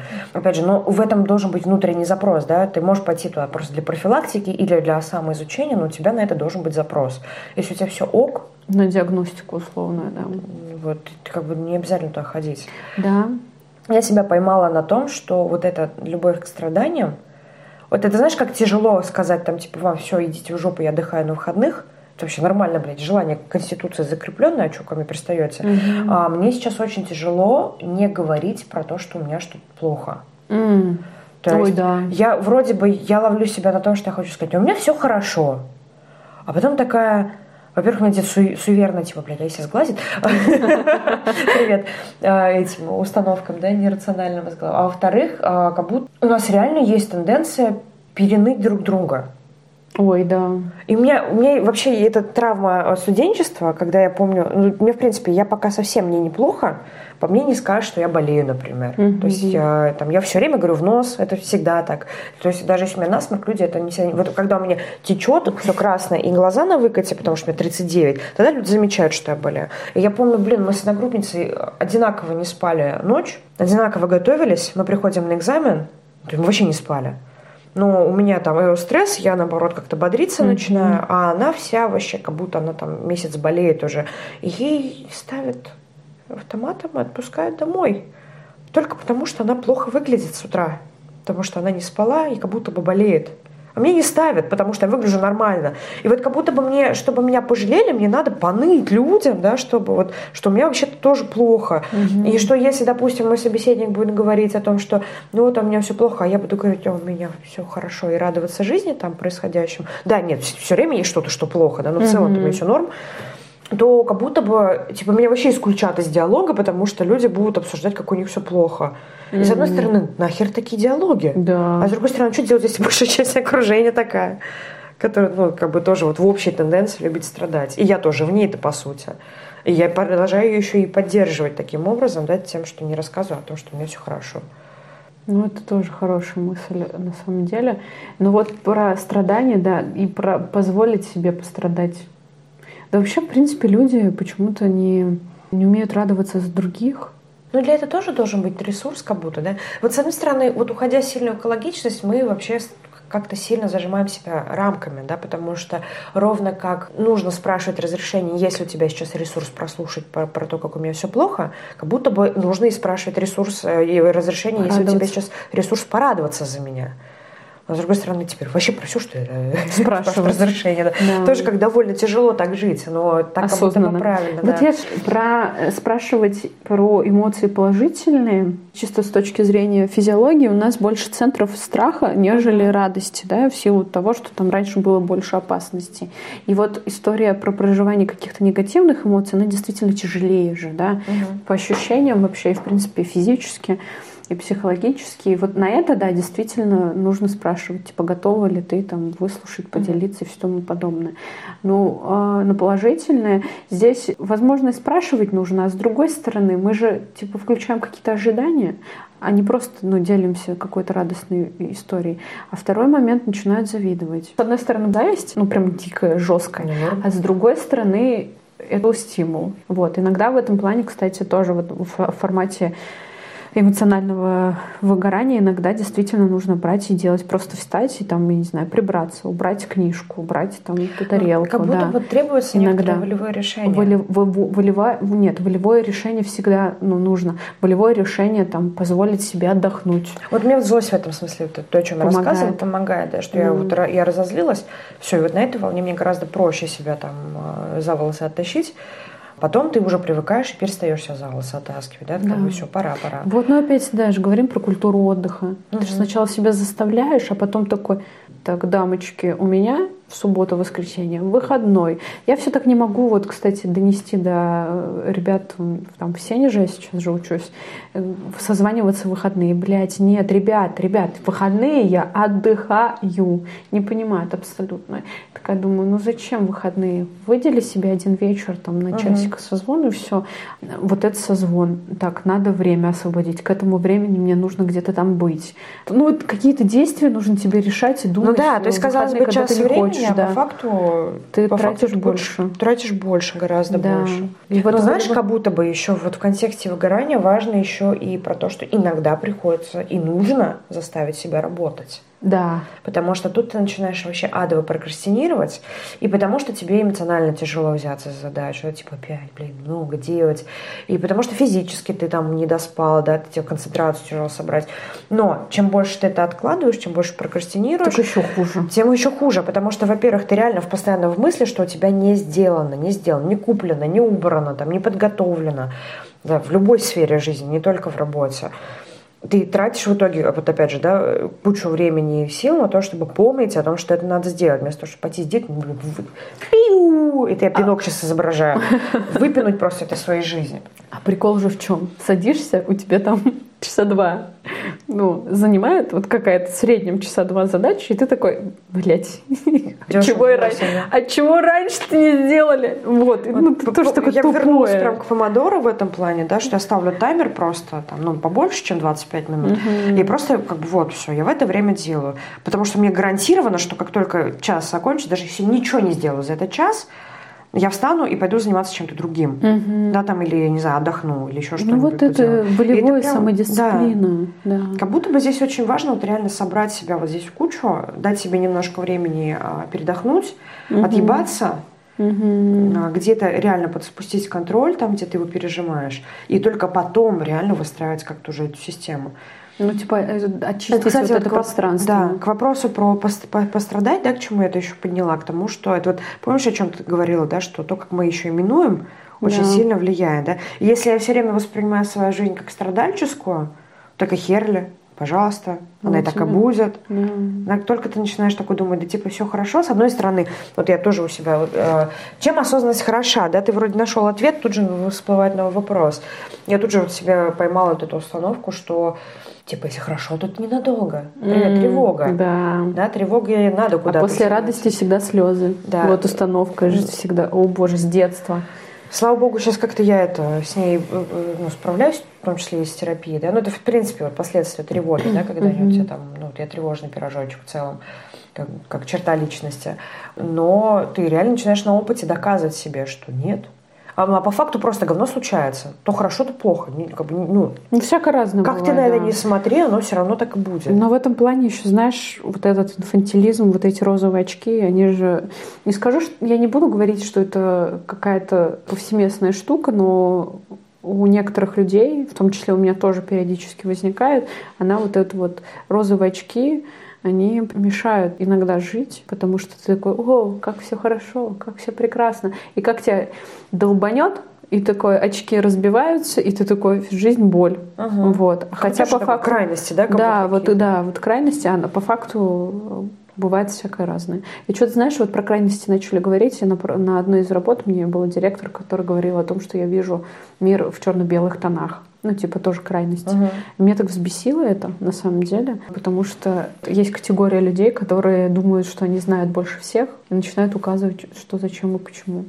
Что-то как-то это внезапно вспомнилось. Про крайности мы начали говорить. Но это как будто тоже отчасти ложится сюда, потому что при эмоциональном выгорании тоже, в принципе, очень много крайностей. И правда ты начинаешь видеть черно-белый тонах, да? Это да. как бы просто если отсылаясь да, на, на ту же реплику, и ты иногда впадаешь в вот этот максимализм, что да, все, я осознала себя в выгорании, завтрашнего дня я буду жить кардинально по-другому. Нет. Нет, затопит, это еще больше стресс. Да. Поэтому это та дамба, которую точно нельзя типа прорывать вот так вот прям сразу волевым да. усилием целиком. Потому что затопит.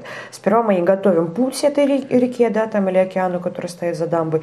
Готовим путь, все огораживаем, чтобы не повредить, э, не снесло, чтобы те зоны, которые, ну, типа люди, например, наши близкие, да, готовим почву, готовимся сами, и потом по кирпичу эту дамбу по чуть-чуть, по чуть-чуть стравливаем давление и меняем как-то это уже потихонечку русло, прокладываем. Да? То есть если мы говорим, там, что график сбитый, вот только с графикой начинаем, и то тоже не кардинально.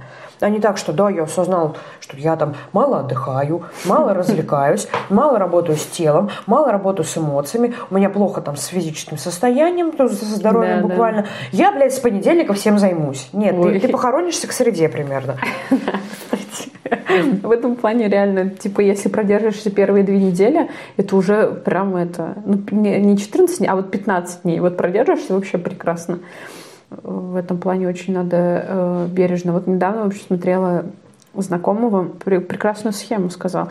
Вот есть привычка, например, тебе просыпаться, готовить завтрак, и, например, пить чай. Угу. Вот. И ты, вот, ну, у тебя становится рутиной и привычкой какой-то, да, и к этой привычке добавь еще какую-нибудь угу. привычку, типа писать утренние страницы, и вот постепенно над, надбавлять к этим привычкам еще одну какую-то надстройку. Мне в этом плане очень сильно понравилось, потому что мы же начинаем что делать? Все, все снесли нахрен угу. и начинаем жить с чистого листа. А по э, факту нужно, да, по факту нужно проанализировать вообще, что у тебя есть, и надстроить еще какую-то вещь.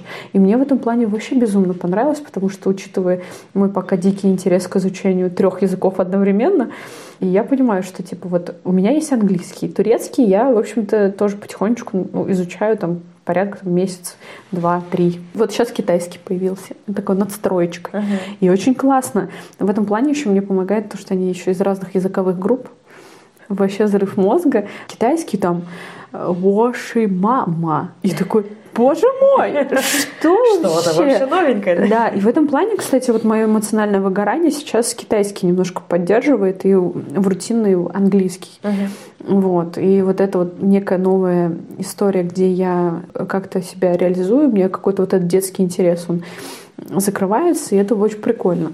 Но вот самое главное, вот сколько бы мы ни говорили об эмоциональном выгорании, это история про адекватный сон. Все.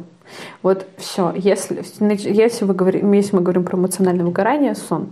Я сейчас начала ложиться в час ночи, до этого в пол второго. Видимо, меня ребята с офиса заразили, Женя с Даней. Они там в пол второго, в два ложились.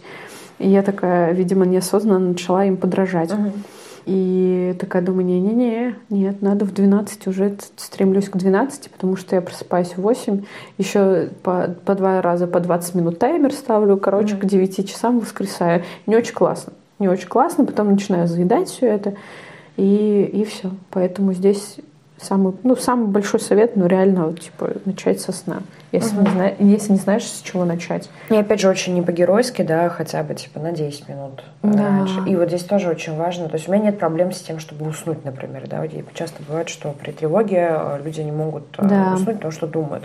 И нет с этим проблем, я могу в любое время, мне кажется, лечь и уснуть. А у меня есть проблема довести и положить себя в кровать и как бы приступить к делу, да, что называется, просто mm-hmm. начать спать.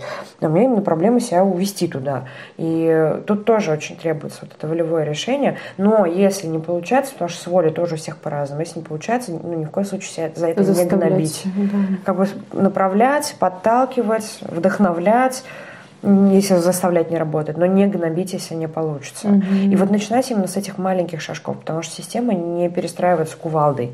Просто она быстренько... Она выстраивается. Да, она быстро вернется к своему привычному состоянию, а чувствовать мы себя будем при этом еще очень говнисто. Да, поэтому по чуть-чуть, по чуть-чуть, незаметно для мозга, да, мы эти привычки меняем, одно укрепилось, достраиваем следующую или да, углубляем эту да. же привычку. В этом плане, кстати, надстройка очень классная тема. Э, я вот сейчас ну, тоже попытаюсь в эту историю залезть через свой опыт прожить. Uh-huh. Вот. Но мне мысль это безумно нравится. Типа не не ломать все, что было происходило, а вот начать как бы продолжить, точнее, надстраивать. Но у меня я у меня проблема типа я в телефоне сижу. Угу. Иногда я прям реально такая, Элина, все, отключаем телефон, ставим будильник и, и засып... Я сейчас мелатонин начала пить. Я, ну, типа, проэкспериментировала день с мелатонином, угу. и я просыпаюсь лучше. И день без мелатонина я еще дольше. Дима, ну, короче, кортизол на меня там херачит. Ну, в общем, на самом-то деле, когда мы говорим, во-первых, сон, а во-вторых, сдать анализы. Ну, если мы про врачей говорим, uh-huh. типа посмотреть, может, какие-то дефициты есть. А потом уже дальше выстроить. Ну, вообще, это вся херня комплексная.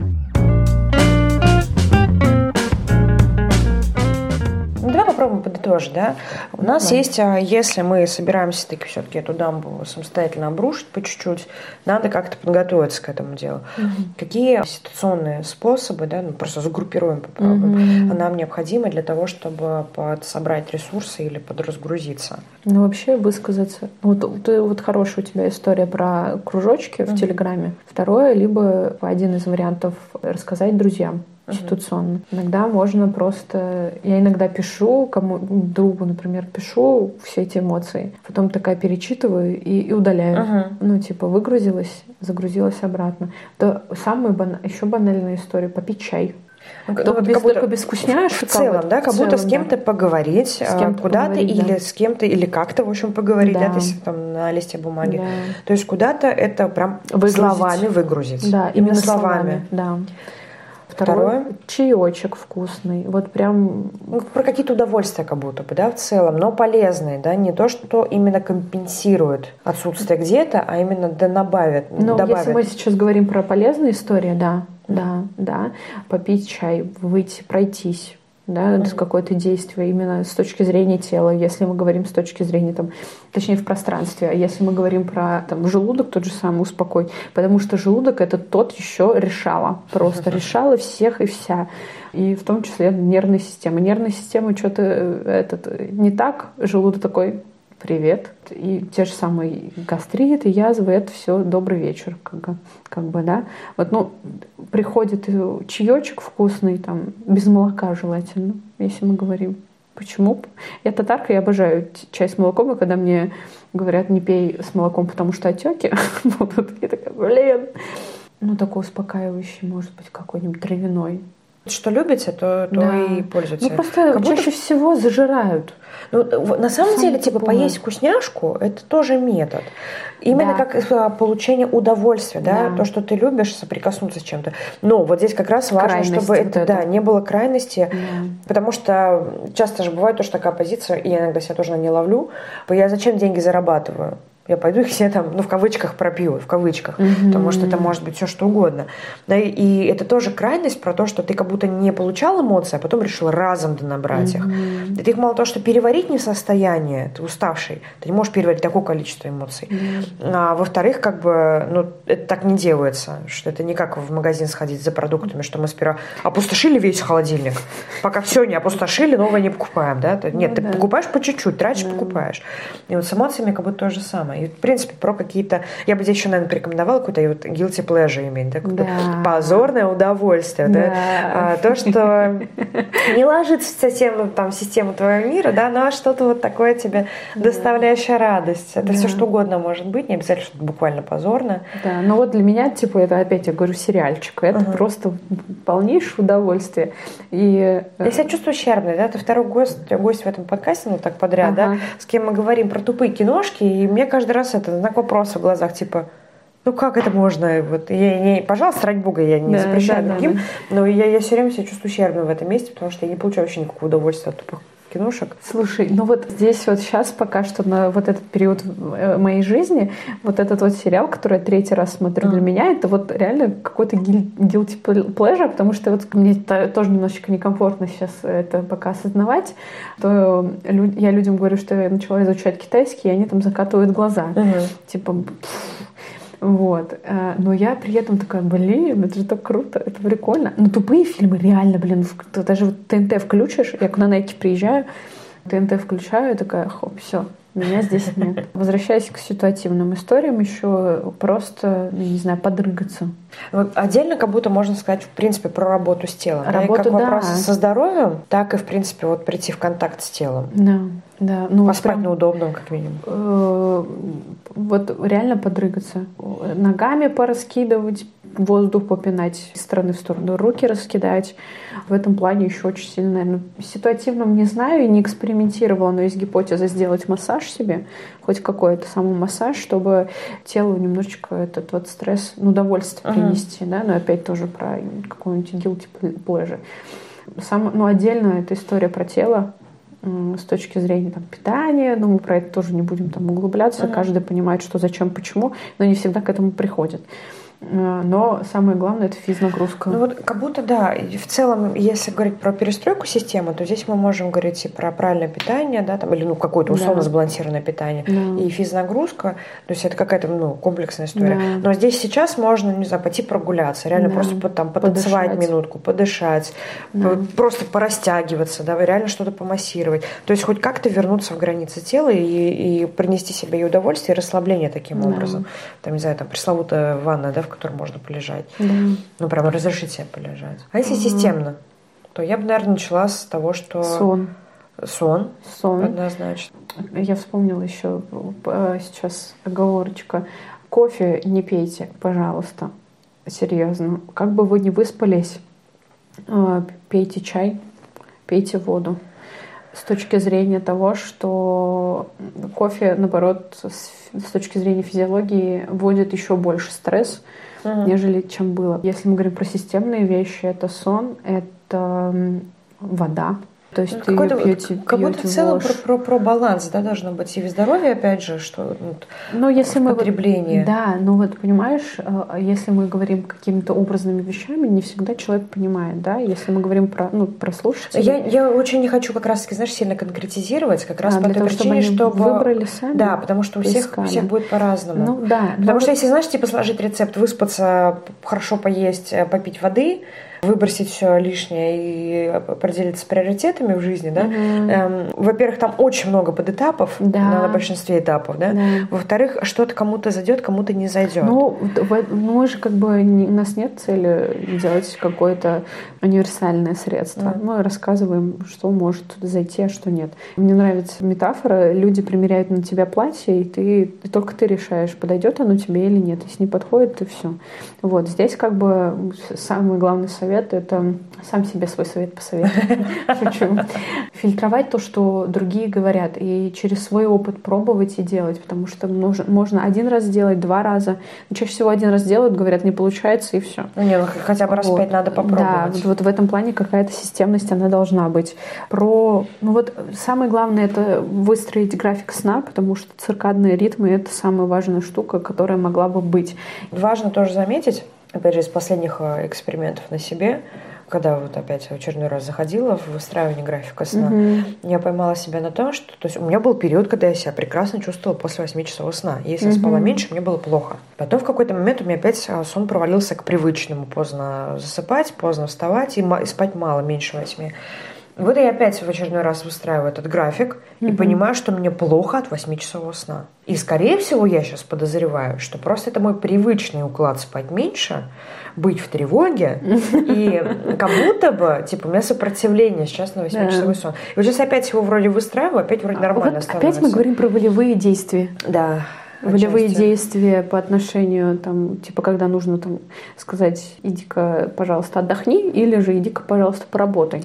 Ну вот здесь вот. вот это важный момент, да, что если либо, ну, просто с волей, бывает такое, что у кого-то она более слабо развита, это нормально, mm-hmm. всякое бывает.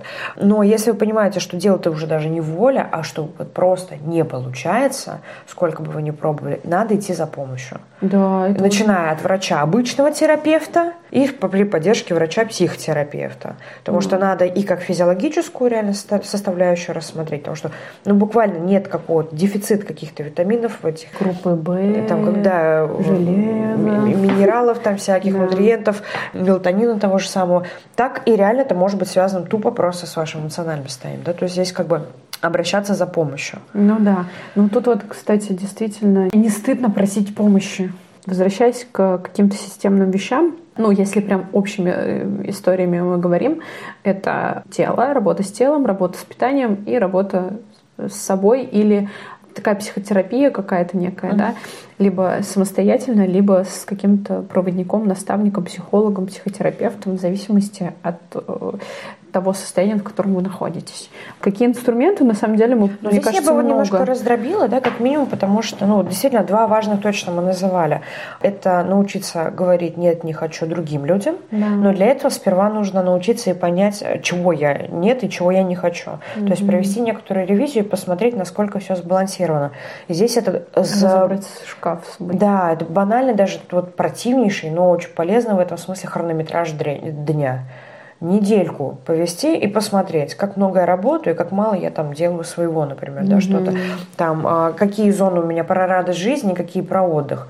Тут мы иногда как бы не знаем разницы между батарейкой эмоций и батарейкой отдыха. И все в одну кучу впихиваем. Ну, и по да. факту думали, что отдохнем, и еще, еще более уставшими себя чувствуем на самом деле. Угу. Ну, то есть провести вот эту ревизию и понимание, вот, вот что я вообще делаю, и что, для чего я делаю каждый вот из, того, вот из тех пунктов, которые э, есть в моем списке, да, и как много времени этому уделяется, где есть дисбаланс, а потом уже потихонечку вот это лишнее выбрасывать, да. говорить этому нет, ну, и в... учиться отгораживаться. Ну, в этом плане, кстати, да, очень хорошо не сразу идти в атаку, а понять, что происходит с тобой, проанализировать, а потом уже предпринимать какие-то действия. Потому что чаще всего ты, ты реально ты говорила про я понял, что нужно питаться, я понял, что нужно ставить цели. Я вспомнила свои первые тренинги, когда мне давали такую обратную связь тоже. Сейчас как бы сейчас я на тренингах задаю вопросы там какие-то углубляющие, а про uh-huh. что это, а точно, а ну типа, а конкретнее, что ты имеешь в виду? Вот а, люди меня ненавидят, но... Но потом благодарят. Ну, не то чтобы благодарят, но мне кажется, что какую-то глубину все равно даешь. Поэтому как-то так. Но некоторые инструменты мы все равно озвучивали до этого. Ну да. И мне кажется, самое главное, да, о чем здесь тоже важно помнить. Любить себя. Почти. А, не доебывать себя. Не вот пальцем в землю себя не вкапывать, когда что-то не получилось. У меня за спиной висит чек-лист, он сейчас пустой. Я вчера его опять стерла, да, и прописала заново, потому что я поняла, что я переоценила свои возможности во внедрении привычек. То есть здесь что-то привычное, а что-то как бы надстроенное. И я понимаю, что там было больше, и что я просто не осиливаю, значит, надо уменьшить, да, как бы. Но я напоминаю себе, что я сейчас не в самом лучшем физическом состоянии, да, как бы я болею в некотором смысле, угу. мне надо усекать лишнюю нагрузку, и зачем я себе еще буду ее добавлять? Угу. И раньше я бы себя почувствовала, типа, слабачка. Не могу, не, не, не смогла. смогла угу. да. Сейчас я понимаю, что нет, я умничка угу. и молодец. Просто не надо себя переоценивать там, где нет возможности для этого. И вот здесь тоже тогда возникает совет, то менять планы и менять какие-то, корректировать вещи. Да, это и носиться ок. к этому нормально. Да. Это, ок. это ок. Это очень классно, что ты не херачишь, потому что ты там поставил цель, и ты действительно там должен хера... херачить все, что ты ставил для... до этого, какую-то привычку, дело, обучение, работу, а ты прекрасно понимаешь, что ты действительно пока не тянешь. И это тоже кайфово на самом деле понимать и позволять себе быть в этом. Как будто бы здесь важно помнить, да, что внутри вас живет маленький ребенок, которому сейчас довольно сложно, и каждый раз, когда вы такие, ах ты ж, ах ты ж, да, вот представляете, что вы себя маленького в этот момент да. решили попинать по кухне. И каково вам с этой мыслью, что вместо того, чтобы себя защищать, вы сейчас сами на себя агрессируете? А ежедневник — это очень правильно. Ежедневник — это кучка бумажек, которые должны помогать, а не чувствовать себя плохо и злиться. Ну, вот даже просто вспомнить, я просто реально иногда обращаюсь к внутренней девочке, а она просто внутри хочет, чтобы ее там обняли просто. Все. Одно действие, которое необходимо для того, чтобы внутреннему ребенку все было ок. Как будто важно себе напоминать, что я на своей стороне. Mm. Да, сейчас я заставляю себя поработать, но мы это делаем потому, что ты не будешь делать это в субботу. Да. Или когда ты прокрастинируешь, тебе кажется, что ты не в состоянии поднять себя бережно, садить за стол и поработать. Да? Или когда ты понимаешь, что ты не в состоянии работать, бережно себя взять и увести спать. Иногда заставить себя лечь спать, да, там, или поесть, или там, ну, погулять. Иногда, да, действительно волевое вот это решение. А иногда потом... себе разрешить сделать то же самое наоборот. То есть иногда я, бывает, ну, я же очень люблю опаздывать, угу. физически я имею, да, угу. куда-то себя довести. А, и иногда бывает такое, что я на пороге стою одета, я, расстра... я всегда расстраиваюсь, что я опаздываю, мне не хочется никуда ехать. И дальше я говорю, так, нет, идем. Она говорю, ну, это, опять же, нужно иметь некоторую чувствительность к себе, да, чтобы понимать, когда это стоит делать. А дальше я говорю, ну, пошли к маме в гости сходим. Или там, ну, с ее разрешения, естественно. Или я себе говорю, раздевайся, да, оставайся дома. Да, то есть иногда слышать нет нужно. логики, да, вот что надо делать только так. Важно здесь себя, правда, слышать. Угу. Ну что, будем завершать? Да. Это а, раз у нас интересно. был а, сеанс психотерапии. Вас 1500. А, что так мало? 5 тысяч. А, ну, 1500 по 4. Ну, почти, смотри, 6. Тысяч, да, мне так больше нравится. Давай так. Нет, вообще у нас, у нас не было сеанса психотерапии, мы так только начинали, смеялись. Но, тем не менее, то полезного ты за собой забираешь сегодня? И, может быть, что-то полезное порекомендуешь почитать, посмотреть на тему выгорания другим. По поводу посмотреть, э, мне в голову пришло «Ешь, молись, люби» реально вот это проживание каких-то эмоций, позволение, угу. вот этого освобождения. Надо, кстати, пересмотреть. Насчет читать ничего не посоветую, потому что для меня, например, художка — это одна история, какая-то науч, науч-поп — это другая история про, с моим опытом, угу. с моим вот этим можно, конечно, прочитать про эмоциональный интеллект Голмана. Да, это кстати, вот классика. Было бы, да. да, это классика, но она настолько заезжена, видимо, поэтому я не говорила. Но в любом случае очень тоже интересно. И вообще теории про эмоциональный интеллект, чтобы понимать, что вообще происходит с вами. Что я с собой забираю, наверное, ну это самая ценная история про раздражители. Угу. А еще потом переслушаю и посмотрю, что для меня было ну, такое наиболее ценное. Самая ценная это история про раздражители, а вторая про то, что была возможность в безопасном пространстве пообщаться на эту тему. Потому что мы же вначале не, не, не понимали, насколько, типа, какую тему идти, а uh-huh. потом так прям все гармонично раскрылось и прекрасно. Ну, я еще выпендрила, что я три языка изучаю, все, все классно. Зона смерти, да? Всем сказала, теперь никуда не денешься. Ой, фу-фу-фу, зачем я это? Нет, захочешь, передумаешь, перестанешь. Я тебе сейчас как будто бы поставила искусственное ограничение, что если это зона смерти, тебе нельзя бросать. А мы, блин, тут два часа говорили о том, что в любой момент Ой, можно разрешить себе сделать все, что угодно. Да, нет, на самом деле я не обратила на это внимание. А, я чаще всего, пока мы говорили с тобой, я вспомнила про круг, который проходит герой. Ага. Я вот начала анализировать, типа, в каком моменте я вот этого всего происхожу, как будто бы возвращалась к этому, и было тоже интересно. Да и вообще вспомнить, актуализировать все знания, которые были, есть, и соотнести с опытом, и твоим, и своим и просто ну, прийти к мысли, что нужно отвалить от себя и уволиться с работы. Окончательно. Но освободить вот это пространство в этом шкафу, вот, вот эту вот метафора тоже классная. Вот этот шкаф немножко освободить. Не немножко, а немножко освободить и постараться, блин, не запихивать туда, не впихивать невпихуемое. Угу. Вот это вот интересная мысль.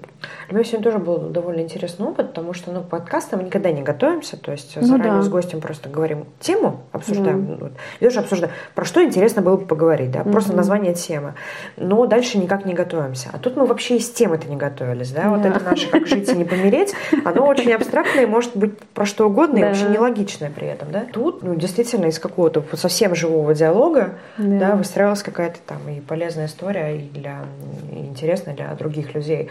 И я обратила внимание, что сегодня очень много было меня в плане того, как я с этим справляюсь, тем, как я проживаю не то, что совсем личной подробности, такой совсем уж не было, но тем не менее.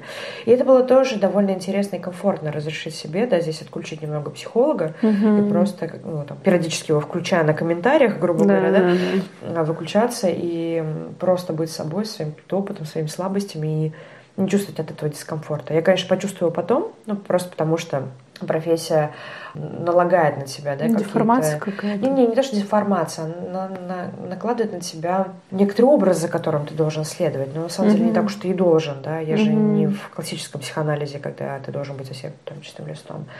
И это всегда немножко, вот чуть-чуть, но все равно вызывает какое-то чувство вины о том, что не, не было ли ты... Люди ждут, что ты будешь психологом, а ты был немножко человеком.